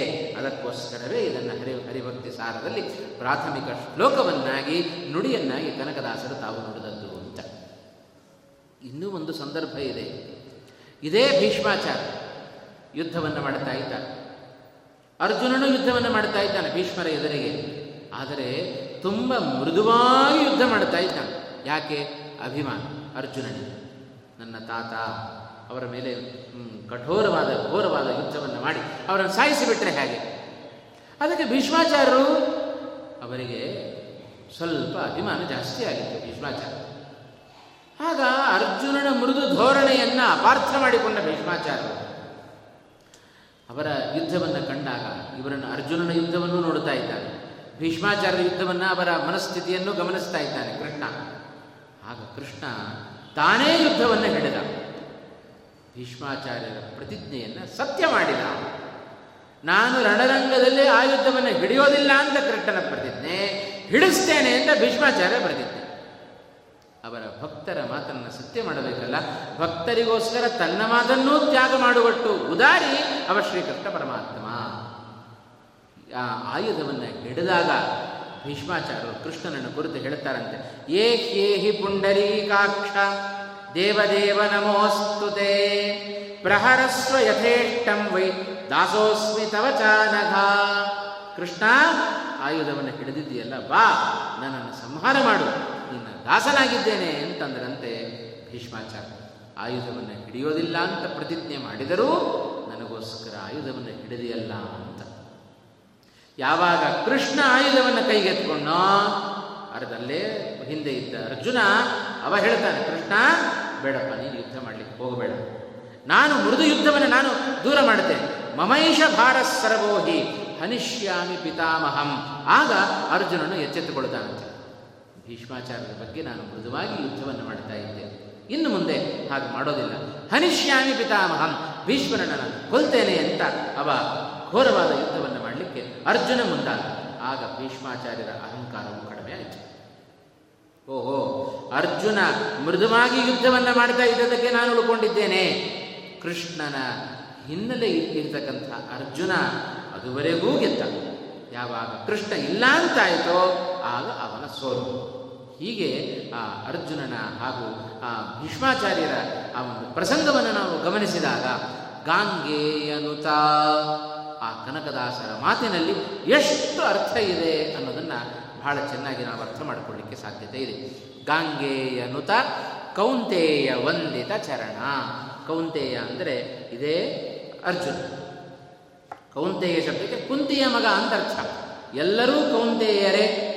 ಪಂಚ ಪಾಂಡವರೇನಿದ್ದಾರೆ ಎಲ್ಲರೂ ಕೌಂತೆಯರೇ. ಆದರೆ ವಿಶೇಷವಾಗಿ ಕೌಂತೆಯ ಅಂತ ಹೇಳಿದರೆ ಒಂದು ಭೀಮಸೇನ ಅಥವಾ ಅರ್ಜುನ. ಮೊದಲನೆಯದಾಗಿ ಹೆಚ್ಚು ಕೌಂತೆಯ ವಂದಿತ ಚರಣ. ಅಂದರೆ ಭೀಮಸೇನನಿಂದ ವಂದಿತವಾದ ನಮಿಸಲ್ಪಟ್ಟ ಪಾದಗಳುಳ್ಳವ ಶ್ರೀಕೃಷ್ಣ ಪರಮಾತ್ಮ ಅಂತ ಅರ್ಥವನ್ನು ಮಾಡಬೇಕು. ನಂತರದಲ್ಲಿ ಅರ್ಜುನ ಬರ್ತಾನೆ. ಯಾವಾಗ? ಭಗವಂತನಿಗೆ ನಮಸ್ಕಾರವನ್ನು ಮಾಡಿ. ಇದೇ ದುಶ್ಯಾಸನನ ತಲೆಯನ್ನು ದುಶ್ಯಾಸನನ ಸಂಹಾರದ ಸಂದರ್ಭದಲ್ಲಿ ಮಂಜು ಸೂಕ್ತದ ಮೂಲಕ ಭೀಮಸೇನ ಭಗವಂತನನ್ನು ಕೊಂಡಾಡಿದವ ಹಾಗಾಗಿ ಕೌಂತೆಯ ವಂದಿತ ಚರಣ ಎಷ್ಟು ಅರ್ಥಪೂರ್ಣವಾಗಿದೆ ದಾಸರ ಮಾತು. ಅಥವಾ ಅರ್ಜುನ ಬೇಕಾದಷ್ಟು ಸಂದರ್ಭಗಳಲ್ಲಿ ಕೃಷ್ಣನನ್ನು ಸ್ತೋತ್ರ ಮಾಡಿದ್ದಾನೆ. ಕೌಂತೆಯ ವಂದಿತ ಚರಣ ಅಂದರೆ ಕೌಂತೆಯ ಅಂದರೆ ಭೀಮನ ನಂತರದಲ್ಲಿ ನಂತರದ ಸ್ಥಾನವನ್ನು ಪಡೆದುಕೊಳ್ಳುವವ, ದುಷ್ಟರ ಸಂಹಾರದ ವಿಷಯದಲ್ಲಿ ಅವ ಅರ್ಜುನ. ಆ ಅರ್ಜುನನಿಂದ ನಮಿಸಲ್ಪಟ್ಟ ಪಾದವುಳ್ಳವ ಶ್ರೀಕೃಷ್ಣ ಪರಮಾತ್ಮ. ಶ್ರೀಯರಸ ಗಾಂಗೇಯನುತ ಕೌಂತೆಯ ವಂದಿತ ಚರಣ ಕಮಲದಲಾಯತಾಂಬಕ ರೂಪ ಚಿನ್ಮಯ ದೇವಕೀತನಯ ತತ್ ಭಗವಂತನ ಆ ಕಣ್ಣುಗಳು ಅದನ್ನು ಭಗವಂತನೇ ಪ್ರಸಿದ್ಧವಾದ ಹೆಸರನ್ನು ನಾವು ಕಾಣ್ತೇವೆ. ಪುಂಡರೀಕಾಕ್ಷ ಅಂತ ಭಗವಂತನನ್ನು ಕರಿ ಕರೀತೇವೆ. ಅಂದರೆ ಕಮಲದಂತೆ ಸುಂದರವಾದ ಕಣ್ಣುಗಳನ್ನು ಹೊಂದಿದವ. ನಮ್ಮ ಕಣ್ಣುಗಳು ಯಾರತ್ತೂ ಲಕ್ಷಣಪೂರಿತವಾದ ಕಣ್ಣುಗಳಲ್ಲ. ನಮ್ಮೆಲ್ಲ ಅವಲಕ್ಷಣಗಳೇ ಇವತ್ತು ನಮಗೆ ಲಕ್ಷಣವಾಗಿ ತೋರ್ತಾ ಇದ್ದಾವೆ. ಆದರೆ ನಿಜವಾದ ಲಕ್ಷಣಪೂರಿತವಾದ ದೇಹವನ್ನು ನೋಡಿದರೆ, ಏ, ಏನಪ್ಪ, ಇಟ್ಟುಟ್ಟುದ್ದ ಕೈಗಳು, ಇಟ್ಟುದ್ದ ಕಣ್ಣು, ಏನ್ರಿ ಅಂತ ನಾವು ಅವಲಕ್ಷಣ ಅಂತಂತೆ. ನಿಜವಾದ ಲಕ್ಷಣ ಕಣ್ಣಿನ ತುದಿ ಕಿವಿಯವರೆಗೆ ಇರಬೇಕು. ಅಂಥ ಸುಂದರವಾದ ಕಣ್ಣುಗಳು ನೋಡಿದರೆ ಮತ್ತೆ ಮತ್ತೆ ನೋಡಬೇಕು ಅಂತ ಎಲ್ಲರನ್ನ ಆಕರ್ಷಿಸುವ ಕಣ್ಣುಗಳು ಅದು ಭಗವಂತನ ಕಣ್ಣುಗಳು. ಅಂಥ ಕಮಲದ ಲಾಯತಾಂಬಕ ರೂಪ. ವಿಶೇಷವಾದ ಕಮಲದಂತೆ ಉದ್ದವಾದ ಕಣ್ಣಿನ ಶರೀರ, ಅದು ಕೃಷ್ಣನ ಶರೀರ. ಇಂಥ ಕೃಷ್ಣನ ಶರೀರ ವಿಶೇಷವಾದ ರೂಪವನ್ನು ತಾನು ತೆಗೆದುಕೊಂಡವ, ಜೊತೆಗೆ ಚಿನ್ಮಯ ಅಂತಂದ. ಭಗವಂತ ಅವನ ದೇಹ ನಮ್ಮಂತೆ, ಪಾಂಚಭೌತಿಕ ಶರೀರ, ಭೌತಿಕ ಶರೀರ ಭಗವಂತನದ್ದಲ್ಲ. ಅವ ಚಿನ್ಮಯ ಚಿಚ್ಚಬದಕ್ಕೆ ಜ್ಞಾನ ಅಂತ ಅರ್ಥ. ಚಿತ್ ಅಂದರೆ ಜ್ಞಾನ, ಚಿನ್ಮಯ ಅಂದರೆ ಜ್ಞಾನಮಯ. ಆನಂದಮಯ. ಜ್ಞಾನಾನಂದಮಯವಾದ ಶರೀರ ಅದು ಭಗವಂತನ ಶರೀರ. ನಮ್ಮಂತೆ ಕೇವಲ ರಕ್ತ, ಮೂಳೆ, ಮಾಂಸಗಳಿಂದ ಕೂಡಿದ ದೇಹ ಅದು ಭಗವಂತನ ದೇಹ ಅಲ್ಲ. ಹಾಗಾಗಿ ವಿಶೇಷವಾಗಿ ಜ್ಞಾನಮಯವಾದ ಶರೀರ. ಯಾಕೆ ಆ ಚಿನ್ಮಯ ಶಬ್ದವನ್ನು ಬಳಸಿದರು ದಾಸರು ಅಂತ ಹೇಳಿದರೆ ಅದು ಸರಳವಾಗಿ ನಾವು ತಿಳುಕು ತಿಳಿದುಕೊಂಡರೆ ನಮ್ಮ ಕಲ್ಪನೆಗೆ ನಿಲುಕುವ ದೇಹ, ಅದು ಭಗವಂತನ ದೇಹ ಅಲ್ಲ. ಹಾಗಾಗಿ ಚಿನ್ಮಯ, ಜ್ಞಾನಮಯವಾದ ಶರೀರ, ಅದು ಭಗವಂತನ ಶರೀರ. ಆ ಮೂಲಕ ಒಂದು ಸತ್ಯವನ್ನು ತಿಳಿಸಿದರು ನಮಗೆ ಭೌತಿಕ ದೇಹಕ್ಕೆ ನಾಶ ಇದೆ, ಆದರೆ ಜ್ಞಾನಾನಂದಮಯ ಶರೀರಕ್ಕೆ ನಾಶ ಇಲ್ಲ. ಕೃಷ್ಣ ಗೀತೆಯಲ್ಲಿ ಹೇಳಿದಂತೆ, ನೈನಂ ಛಿಂದಂತೆ ಶಸ್ತ್ರಾಣಿ ನೈನಂ ದಹತಿ ಪಾವಕಃ. ನ ಚೈನಂ ಕ್ಲೇದಯಂತ್ಯಾಪಹ, ನಶೋಷಯತಿ ಮಾರುತಃ. ಭಗವಂತನ ದೇಹವನ್ನು ಯಾರು ಅಚ್ಛೇದ್ಯೋಯಂ ಅಭೇದ್ಯೋಯಂ? ಯಾರೂ ಭಗವಂತನ ಸಣ್ಣ ರೋಮದ ರೋಮವನ್ನು ಕೂಡ ಅಲಗಡಿಸ್ಲಿಕ್ಕೆ ಆಗೋದಿಲ್ಲ, ಅದನ್ನು ತುಂಡರಿಸ್ಲಿಕ್ಕೆ ಆಗೋದಿಲ್ಲ. ಇಂಥ ಶರೀರ ಅದು ಭಗವಂತನ ಶರೀರ, ಅಪಾರವಾದ ಸಾಮರ್ಥ್ಯವನ್ನು ಹೊಂದಿದ ಶರೀರ. ಆದ್ದರಿಂದ ಆ ಒಂದು ತಿಳುವಳಿಕೆ ನಮಗೆ ಬರಲಿ ಎನ್ನುವ ಉದ್ದೇಶದಿಂದ ಚಿನ್ಮಯ ಎಂಬ ಶಬ್ದವನ್ನು ಕನಕದಾಸರು ತಾವು ಪ್ರಾರಂಭದ ಪದ್ಯದಲ್ಲಿ ಹಾಕಿದ್ದಾರೆ. ಚಿನ್ಮಯ ದೇವಕಿ ತನಯ ಅಂತಂದರು. ಯಾರು ದೇವಕಿ ತನಯ ಕೃಷ್ಣನೇ ದೇವಕಿ ತನಯ ಶಬ್ದಕ್ಕೆ ಮಗ ಅಂತರ್ಥ. ನೋಡ್ರಿ ದಾಸರ ಮಾತು, ಒಂದೊಂದು ಮಾತುಗಳು ಕೂಡ ಎಷ್ಟು ಅರ್ಥಪೂರ್ಣವಾಗಿದೆ ಅಂತ ಹೇಳಿದರೆ, ಇದೇ ಕೃಷ್ಣನನ್ನು ಕೊಂಡಾಡುವಾಗ ಯಶೋದಾತನಯ ಅಂತ ಹೇಳಬಹುದಾಗಿತ್ತು. ಚಿನ್ಮಯ ಯಶೋದಾತನಯ. ಯಾಕೆ ಹೇಳಲಿಕ್ಕೆ ಬರ್ತಾ ಇರಲಿಲ್ಲೇನು ಬರ್ತಾ ಇತ್ತು. ದೇವಕಿ ತನಯ ಅಂತಂದರು. ದೇವಕಿಯ ಮಗನಾದ ಶ್ರೀಕೃಷ್ಣನೇ ಅಂತಂದರು ಕೃಷ್ಣನಿಗೆ. ಯಾಕೆಂದರೆ ಅಲ್ಲೊಂದು ಸ್ವಾರಸ್ಯ ಇದೆ.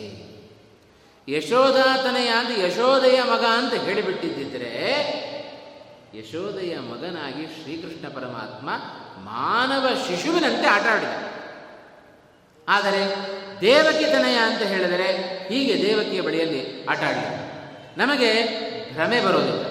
ಕೃಷ್ಣ ಒಬ್ಬ ಸಾಧಾರಣವಾದ ಮಾನವ ಶಿಶು ಅಂತ ಯಶೋದಾತನಯ ಅಂತ ಹೇಳಿದರೆ ನಮಗೆ ಭ್ರಮೆ ಬರುವ ಅವಕಾಶ ಇದೆ. ಆದರೆ ದೇವಕೀತನಯ ಅಂತ ಹೇಳಿಬಿಟ್ರೆ ಈ ಭ್ರಮೆಗೆ ಅವಕಾಶ ಇಲ್ಲ. ಈ ಒಂದು ಸ್ವಾರಸ್ಯ ತಿಳ್ಕೊಳ್, ತಿಳಿಸ್ಕೊಡ್ಬೇಕು. ಯಾಕೆ ಅಂದರೆ ದೇವಕಿಯ, ವಸುದೇವ ದೇವಕಿಯರ ಎದುರಿಗೆ ಹೇಗೆ ಬಂದು ನಿಂತ ಶ್ರೀಕೃಷ್ಣ ಪರಮಾತ್ಮ? ಭಾಗವತ ಬಹಳ ಚೆನ್ನಾಗಿ ಹೇಳಿ ತಮದ್ಭುತಂ ಬಾಲಕಮಂಬುಜೇಕ್ಷಣಂ ಚತುರ್ಭುಜಂ ಶಂಖ ಗದಾದ್ಯುದಾಯುಧಂ ಶ್ರೀವತ್ಸಲಕ್ಷ್ಮಂಗಲಶೋಭಿಕೌಸ್ತುಭಂ ಪೀತಾಂಬರಂ सान्द्रपयोदसौभगं